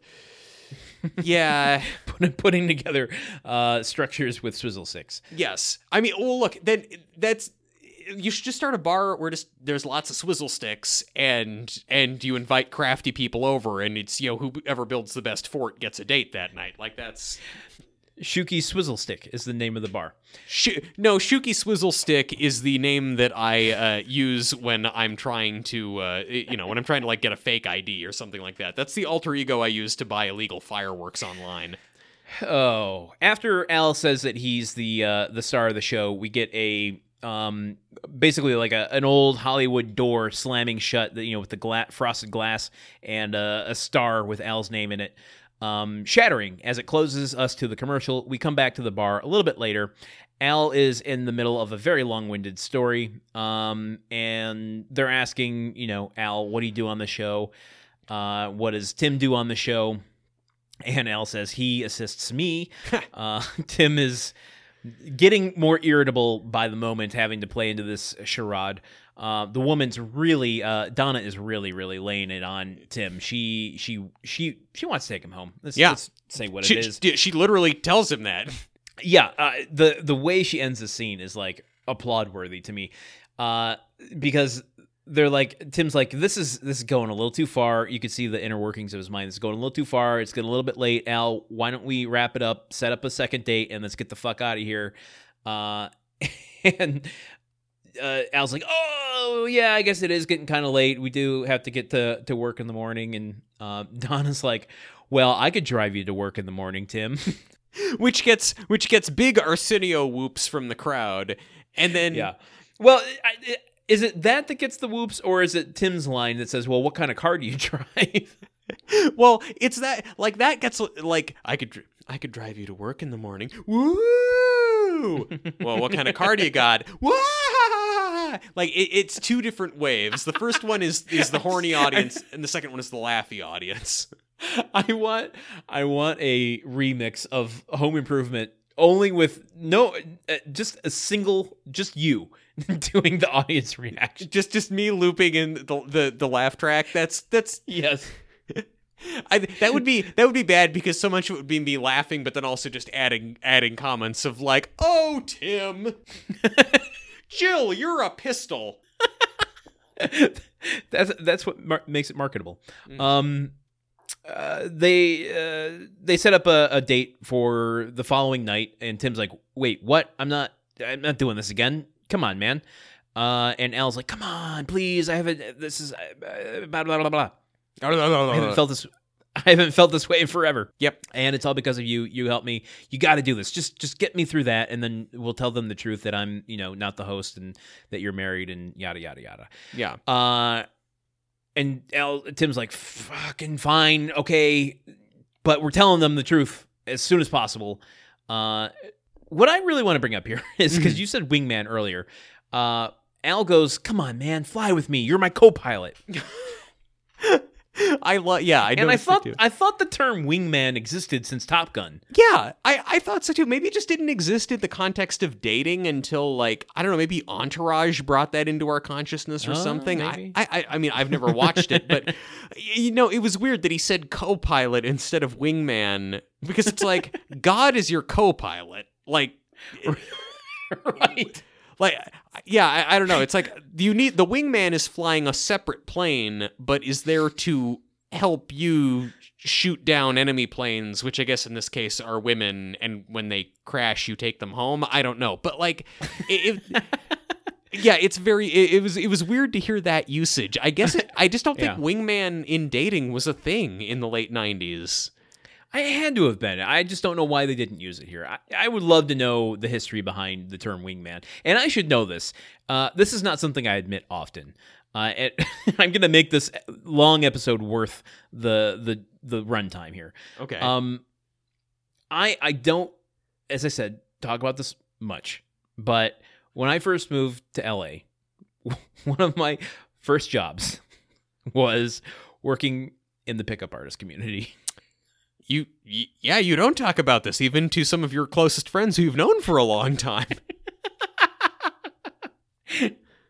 um, I've worked I worked there for a little over a year. Uh, for Wait. a specific company, I'm not. I, I have to be, you know, a little bit vague about the details. When you say you say- worked there, it's like it's like suggesting that pickup artists have a literal community. There's like a town of dudes in fancy hats doing magic for It's- women, and you lived there and worked for them. Not far off. What? uh, we had an office, and yeah, there. You know, we put seminars together. Where now, I, let me be specific about my role in this. I was something called a media manager. I basically designed the website and you know moderated the forums. oh, that must was- have been gross. That must have been fucking disgusting on those forums. I am so sorry. Uh, you know, they were pretty respectful. It, Oh. The whole experience was very conflicting to me. Now, uh, the whole pickup artist thing, I'm not into, and I can't stand behind. Mm-hmm. Um, you know, the whole idea of the game, the book, you know, the Neil Strauss game. Oh, uh, a book, book- the game. A book I may or may not have read in college. Yes. I and again, I'm not going to be specific. I, you know, I'm leaving names out, but I worked for somebody in that book, Oh boy. and uh, there are weird sides to that whole community, and it is a very robust community that is still active to this day. Ugh. The thing that I didn't agree with a lot of things, but at least our company focused on teaching people conversation skills. Mhm. That I I could get behind because Sure. there were people in need of like I don't know how to what to say after hello. Yeah. how do I keep a conversation going? And it and it extended beyond dating. It's extended to like you know office stuff. How do I make small talk? How do I Mhm. you know be social in life? How do I make friends? And it was a lot less about what are the you know I'm going to wear goggles to have a conversation starter. You know, like there was a little more, uh, I think, good naturedness behind what we were doing. Um, but you know, th- there was still the other aspect of it of like you're going to to pick up women. yeah, I, what what what I do remember from reading the the book, the game, was that like that on some level, certain aspects of what was going on there, like you know, the, these communities of dudes who are taking they, you know, it's like uh, I used to be shy, but now I'm taking an improv class so I can get better at talking to strangers, and I'm like reading about different things and trying to like be more well read so I can have anecdotes to toss out. Like there seem to be a lot of legitimate, good, positive self improvement going on. Unfortunately, it's all being filtered through this lens of like I want to fuck chicks, which is it's it's taking the, it in a bad way. The problem is, and it and it starts with the person that the philosophy is, you know, centered around. You know, each individual person that's creating those, you know, your mysteries or your Neil Strauss's, Mm-hmm. is what you're positing to those people to aspire to. Yeah. So if you're, uh, you know, trying to get them to aspire to be, you know, have sexual power over other people, that is kind of gross. Mhm. Uh, yeah. and and the ways that you get there is kind of gross. You know, educating them about sexual dynamic and sexual power between people can be interesting. yeah. Um, so I mean, granted, also this was. You know, 2005, 2006, not the best of time. You know, we're just coming out of that uh, really gross turn of the, the millennium era. Mhm. So, not not the best of times for a lot of things and reasons. Uh, I forgot why I was going into this. Oh, I think I was going to open up a, a larger conversation about um, dating and, and what they're doing here and lying and putting on this act. Like, because one thing that's that's uh, you know we we never taught, but I think that a lot of the other pick people in the pickup artist community say is okay. Okay, at least at the time, the philosophy was like say anything to get in the door Mhm. and fix the lie later. yeah. You know, just do anything at the behest of seeming interesting. That's never made sense to me. Yeah, it seems like you're just getting yourself in the soup. If I've learned anything from sitcoms, it's that oh, I'll just tell a lie now and fix it later. It never works out that way. Like it's like, oh, I just won't build a foundation for this house. I'll just I'll just build it later after there's like a whole skyscraper here. Then I'll go in and build the foundation. Like, no, it doesn't work Yeah. that way. Well, and that's basically what's happening here with with Al saying he's the host and Tim hiding that he's married. Where like I just don't understand at all why Uh, uh, why Tim has to hide that he's married. Yeah, like it does. That's the yeah. That that is the thing that doesn't make any sense. That he has to keep pretending to be single and and all these things, and this woman keeps throwing herself at him. It's like it's not like it's illegal to be like married and go to a city. Like all you have to do is say, "Hey, I'm actually I'm actually just here with my friend. Like I'm trying to help him Yeah. get back out there," and that's it. And that doesn't undercut Al either.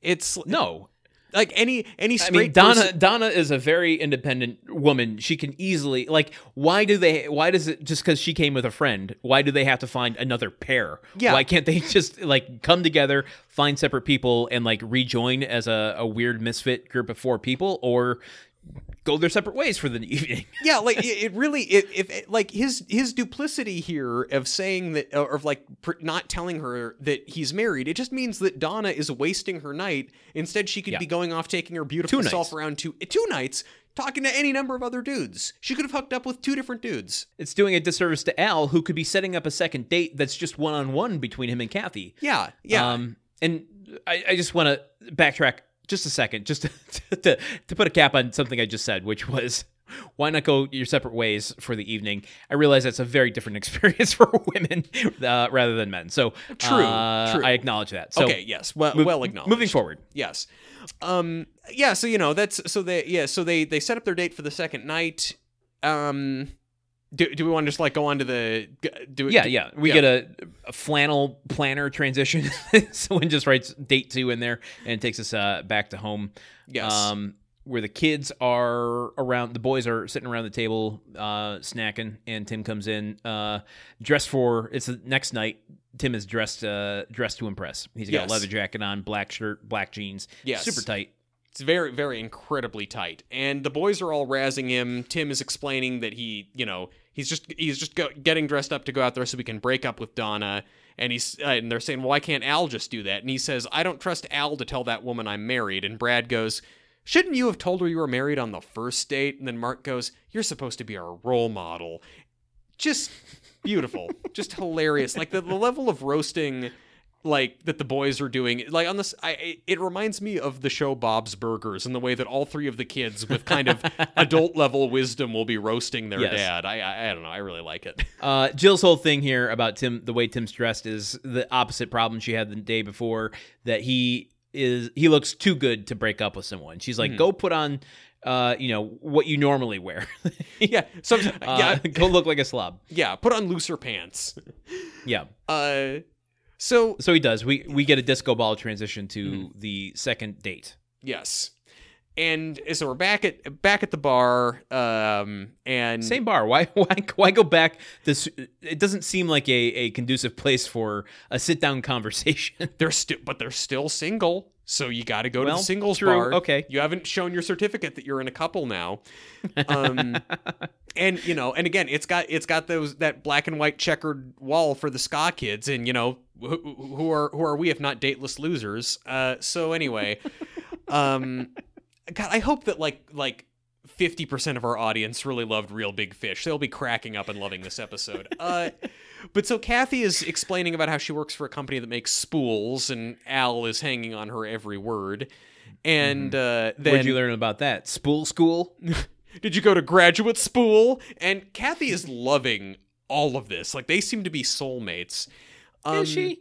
I don't know. She's laughing at it a lot. Like if she doesn't I like think it, she's I think she's being kind and playing into the like, oh yeah, I, you know, I'm into this guy, but that's a bad joke, but I'm gonna laugh into it. Laugh, Yeah, you know, not not maliciously, but well, okay. Whether or not she thinks it's funny, she's laughing at it because she is into what Al is laying down. yeah, okay, fair. Uh, and Tim is telling, you know, meanwhile, Donna is throwing herself at Tim. Tim is saying Big that he, he hates marriage and he doesn't want to have kids. He had a vasectomy, and Donna thinks that's great because she thinks marriage is confining and children distract from a man's sexual prowess.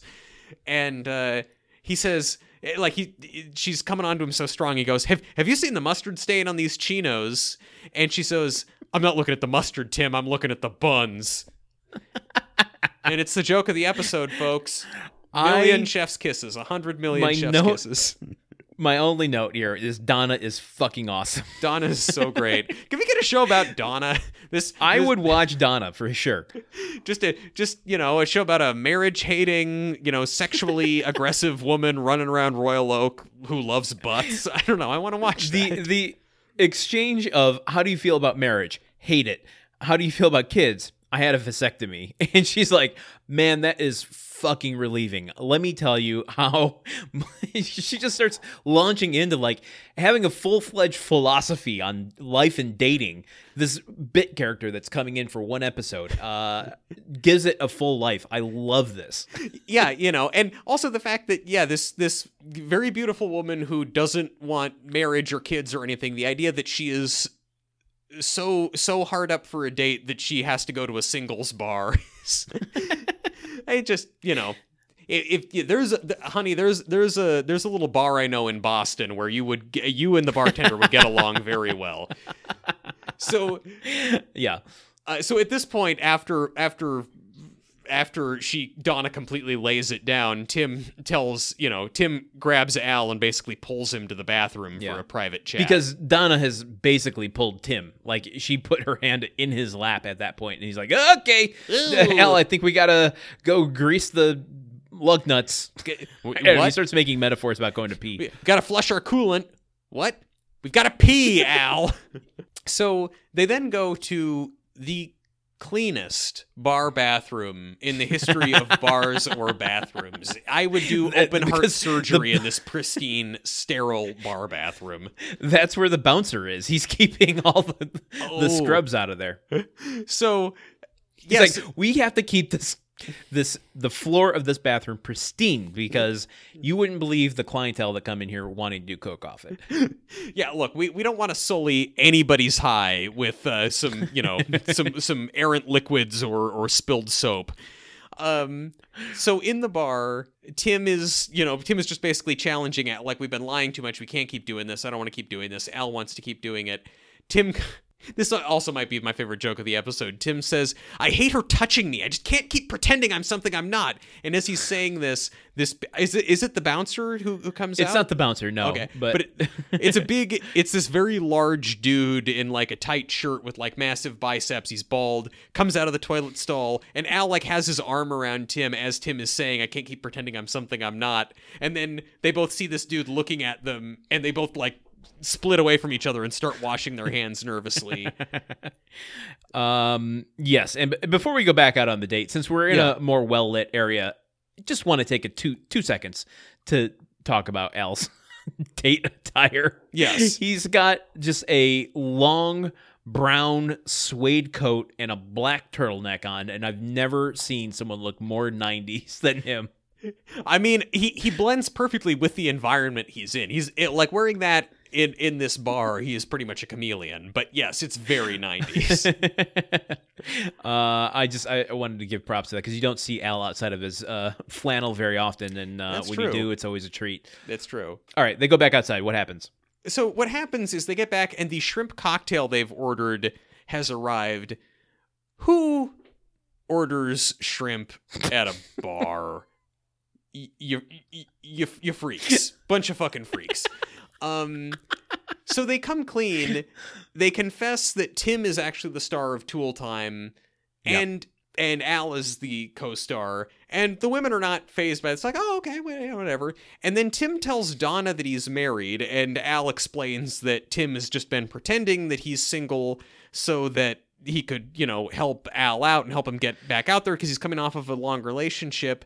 Kathy is kind of inexplicably furious at It's- Al over Yeah. this. It's It- a Deus ex machina moment. And That's not even no. That's not the right term. I, it's it's a it's a moment that like from there on in sitcom writing could go in whatever direction you want for the episode. Mhm. Like it completely, as you said, is inexplicable to the character. Him saying that that oh Tim's just here helping me out would be reasonable for her to have the reaction she does, which is, What? I can't believe you lied to me, blah, blah, blah. You lied to my best friend. You think I would be, you know, kind to that and walk off, leaving Al with where he is in the episode. But I can easily see this have gone in the other direction where she's like, Oh, that's so sweet. I can't believe that. And then, like, we're starting to follow a different trajectory of Al dating someone now. uh, yeah, it was. It, it's just, I don't know. It's just odd to me because it's like they talked for a couple hours the other night. They've met up again Yeah. tonight and have been hanging out for a couple hours, and then. The, it's not like Al has been fundamentally lying about who he is. It's like he is Yeah. the host of a popular, somewhat popular, not popular TV show. And the the fact that oh my fr- I said my friend was married, but my friend isn't married. Why does that affect what he and Kathy have going on? I mean, Kathy can feel however Yeah. she wants to feel, and you know, if a man has lied to you up front, you should have some suspicions. I'm just saying the response is not proportional.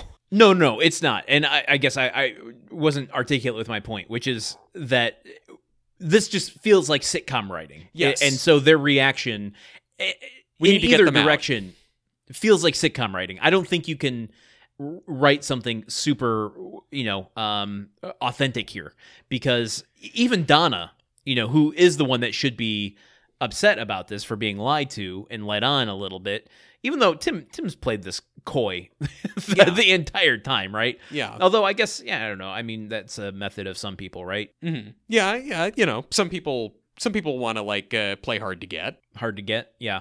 Um, but her reaction to it is just like what she said before they went to the bathroom of her of being so into the idea of anti-marriage and anti-kids doesn't quite gel with this idea of like ew you're married Yeah. and you are here to go on a date. Like she's like somehow being you know hypocritical to herself where she's anti-marriage but pro-monogamy but i don't know. There's it's very muddled The the, sh- the show the show may as well have just opened up a, like a black hole and chucked both of these characters through it. They just needed to get okay. All right. they fell Well, into the void yeah. they got consumed by a transition Yes, they, they yeah, they're they're they're double dating with the grunt creep now.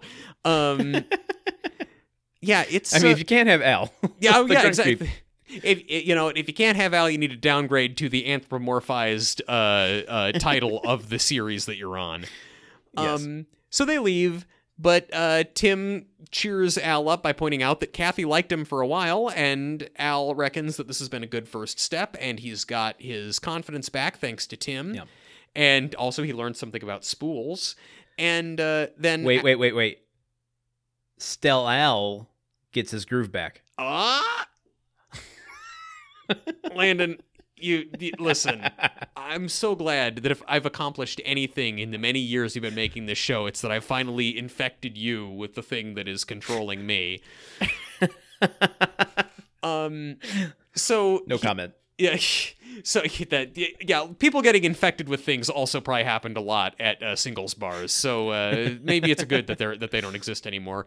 So uh, Al then notices a woman looking at him from across the bar, and uh, sitting alone at a table. She goes over to, or he goes over to her. You know, again, just that's what happens at singles bars. Just beautiful women sitting alone, nobody talking to them. that happens a lot, uh, constantly. Yep.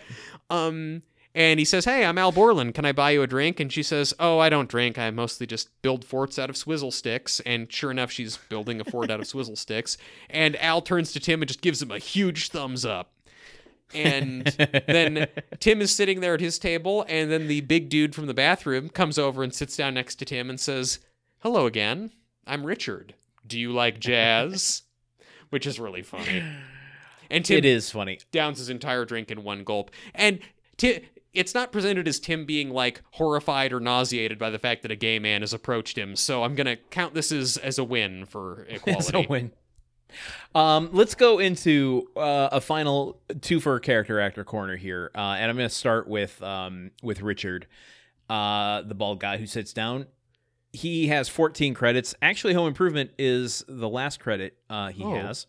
Um, he goes back to the TV show Alice. Um, one of the more befuddling uh, credits here. It's not befuddling, but um, he's in a movie that I think is the most 80s movie that's ever 80s in, oh God.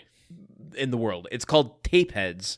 It's a John Cusack, Tim Robbins movie about That- it's an '80s cast. Two young guys who are getting into the music video game uh, by putting together music videos on VHS and trying to sell them. It's it's it's a it's 80s. It's big time 80s. So Okay. he's on that. Okay. Um, the question is, was he on ER? I'm gonna say no, not on ER. Well, no, he wasn't on ER unless you count McGive Er? ER. Oh shit! He was He on was on MacGyver. Wow. Okay. Uh, I mean, that doesn't- 14 credits. That doesn't count as ER, but that is pretty exciting to have have a MacGyver character actor on our show. I think we have a lot of them. I just don't ever mention them. Um, Uh, MacGyver was on for a very long time. It was. Yes. Um okay, the woman, Mm-hmm. Anastasia Sakelaris. Anastasia Sakelaris. Are you sitting I don't even think that's the right nationality. Uh are you sitting down? I'm sitting down. She is known for Austin Powers, International Man of Mystery.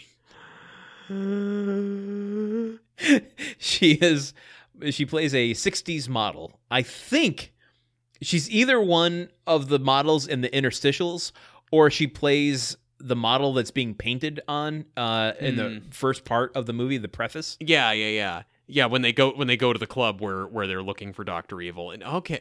Uh, I- yeah. I I also I love that you have enough of a familiarity with Austin Powers that you can guess who this actress was in the in the thing. Uh she has 27 credits um that being one of the the biggest ones. Um, uh, I'm trying to see what else she might have been in. Silk Stockings, um, Family Law, uh, Don Quixote. According to Jim, she had an episode of According to Jim. Oh, okay. Okay. Um, Was she on ER? I'm gonna say no. She was not on ER, but she was in an episode of Caroline in the City. I should, and you know what? I should have said no, baby, no, but I didn't. So I fucked it up. Okay, Okay. character actors complete. Um, you have anything to say about these these folks? They, I mean, I they they. I mean, look, Richard is great. I love I love his little bit there at the end. Uh, and I'm sorry. I don't know. I'm sorry that Anastasia uh doesn't come back as a recurring dating character for Al because I I did like the fact that he found some. I don't know. I would have liked it if this was the introduction of a new flame. The Swizzle Stick Saga. yeah, exactly. Yeah, yeah. The uh, the the, the swizzle. I was trying to think of a, a word related to romance that starts with S, and all I could think of was sex, and I didn't want to say swizzle sex. So that's another glimpse into Truman's process. This is how funny I get at the end of the episode. Um, Oh Lord. Okay. yeah, but that, well, that's all I that's that's all I've got. You know, it seems like Al has got his uh, yeah, Al's like you said, he's got his groove back, and Tim's work here is done. Tim's work here is done, and Al's just beginning. We go to two outtakes. Uh, Jill flubs a line, Tim flubs a line. It's all fun and jokes until somebody loses an I in the middle of a word, and they have to start over. Yeah. Um, Truman. Landon. I meant like the letter I, not, not Oh, an okay, actual okay, I got you. that, that was gristly there for a second. what did what did we learn from this episode? What we learned from this episode is that you shouldn't you shouldn't judge yourself based on your ability to attract others and you shouldn't try and hold yourself up to a standard set by others. And the progress that other people have made in their love lives does not reflect on you as a person and Yes. that that ultimately you shouldn't feel uh, you you it's not a race to be in a relationship nor even is a relationship necessarily the end all be all state of being and that you know the fact that Al feels any pressure about this at all or any anxiety about this at all speaks more to the deficiency of the culture that we lives live in than any actual deficiency of Al's personality. That's what I learned Thank you for saying that. I needed to hear that. well I, I mean you know I so mean I appreciate it. well, you're you're welcome, Landon. I, I wholeheartedly believe it too. So it's it's not even like those times I, I say that I've learned things that I don't actually believe. This one is actually from the Truman Capps' vault of beliefs. Um, what what did you learn this week?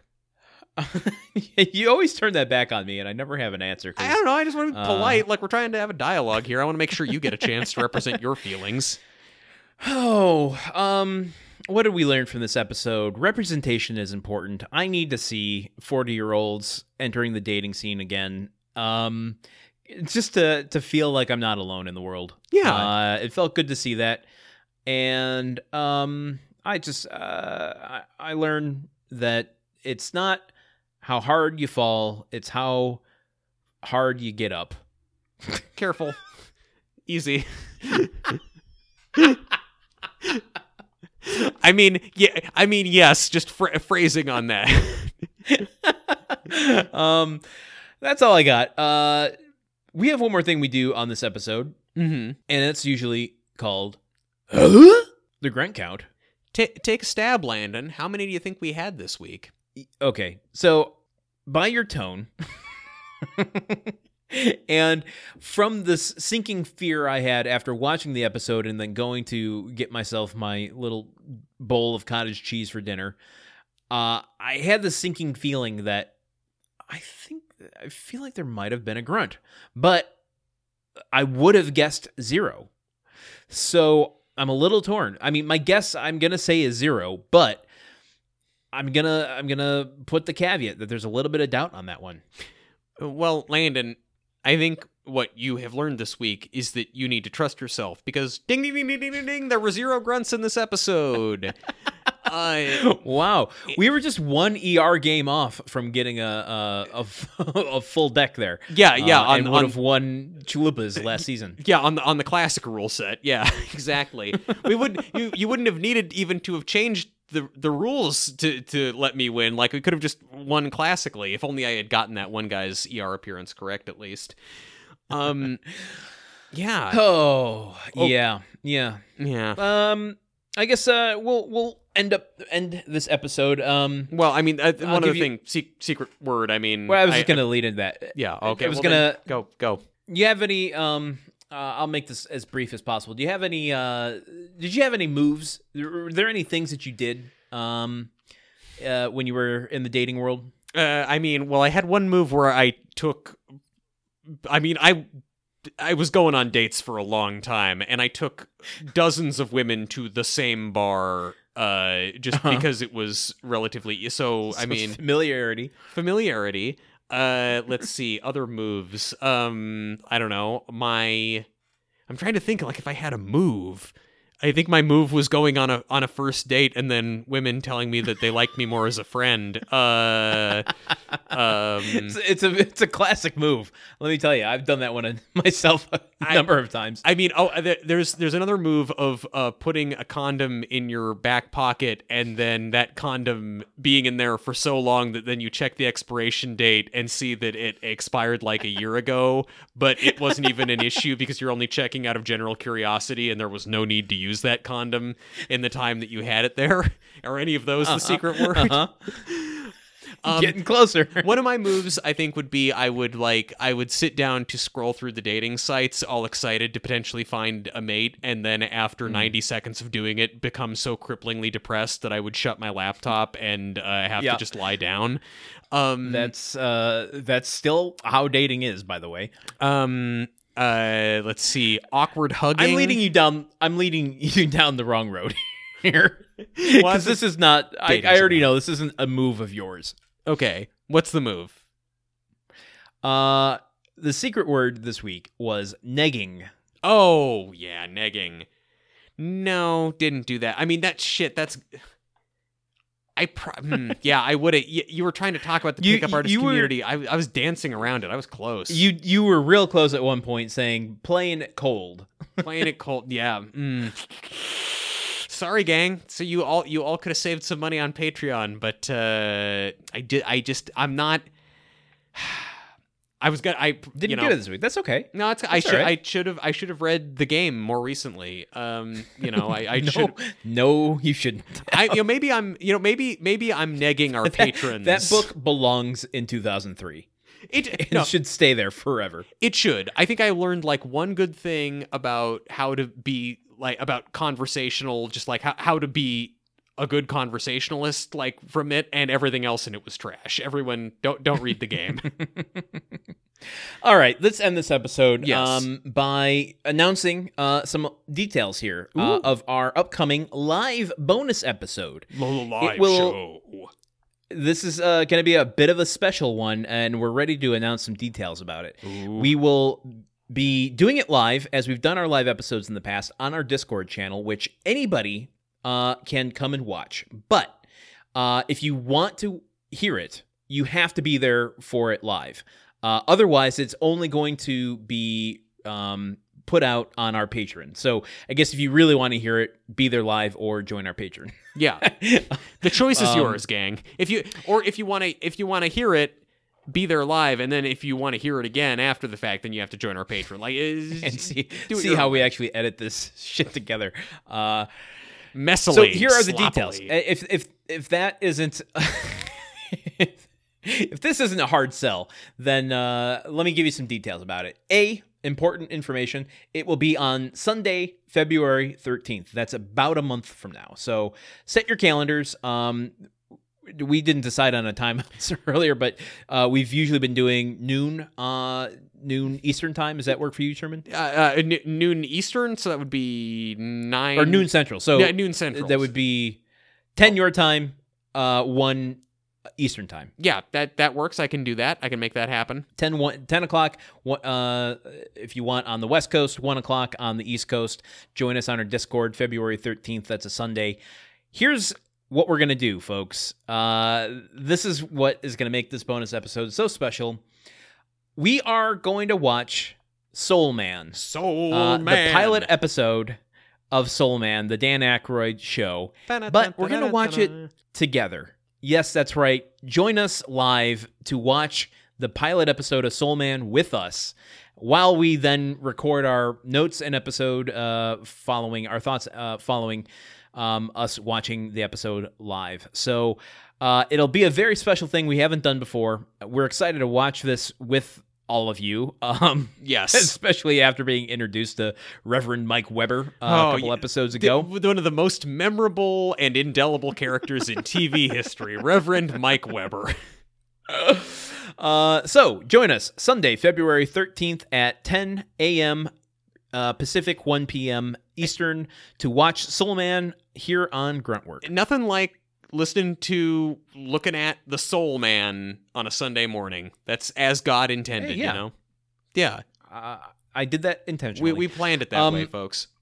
if you want to uh, join our Discord, you can do that. Uh, our links are on our Twitter, Instagram, uh, website, and um, or on our Patreon. And uh, let me just uh, transition very smoothly. No one notices the difference. Truman edited all this out. Completely seamless. Into- Uh, Gruntwork is made possible by our patrons, and if you enjoyed today's episode and want to help us create the show, be, uh, consider becoming an official Grunthead sponsor over at patreon.com slash gruntworkpod, where for as little as a dollar, you can get access to our entire Gruntwork Nights archive. Leave us a rating or review wherever you listen to podcasts, because it's the fastest, easiest way to get us in front of other people. Stop by to say hi to us on Twitter or Instagram at gruntworkpod, or visit our website at www.gruntworkpodcast.com. where you can see information on today's episode and sign up for our weekly newsletter to be notified whenever a new episode is released. I feel like I'm becoming a uh, uh, announcer at a Disney ride every time I do this. You're gonna fire a cap gun at an animatronic hippo next. Keep, keep your hands and feet inside at all times until next week when we bring you another episode of Home Improvement. I've been Landon Solano. I've been Truman Capps, and remember, if you go on a lackluster first date with someone and it's clear that neither one of you are feeling it, you don't have to feel guilty about not texting them if they don't text you. You can just let it slide and move on. It's not ghosting, and no one should guilt you for it, okay?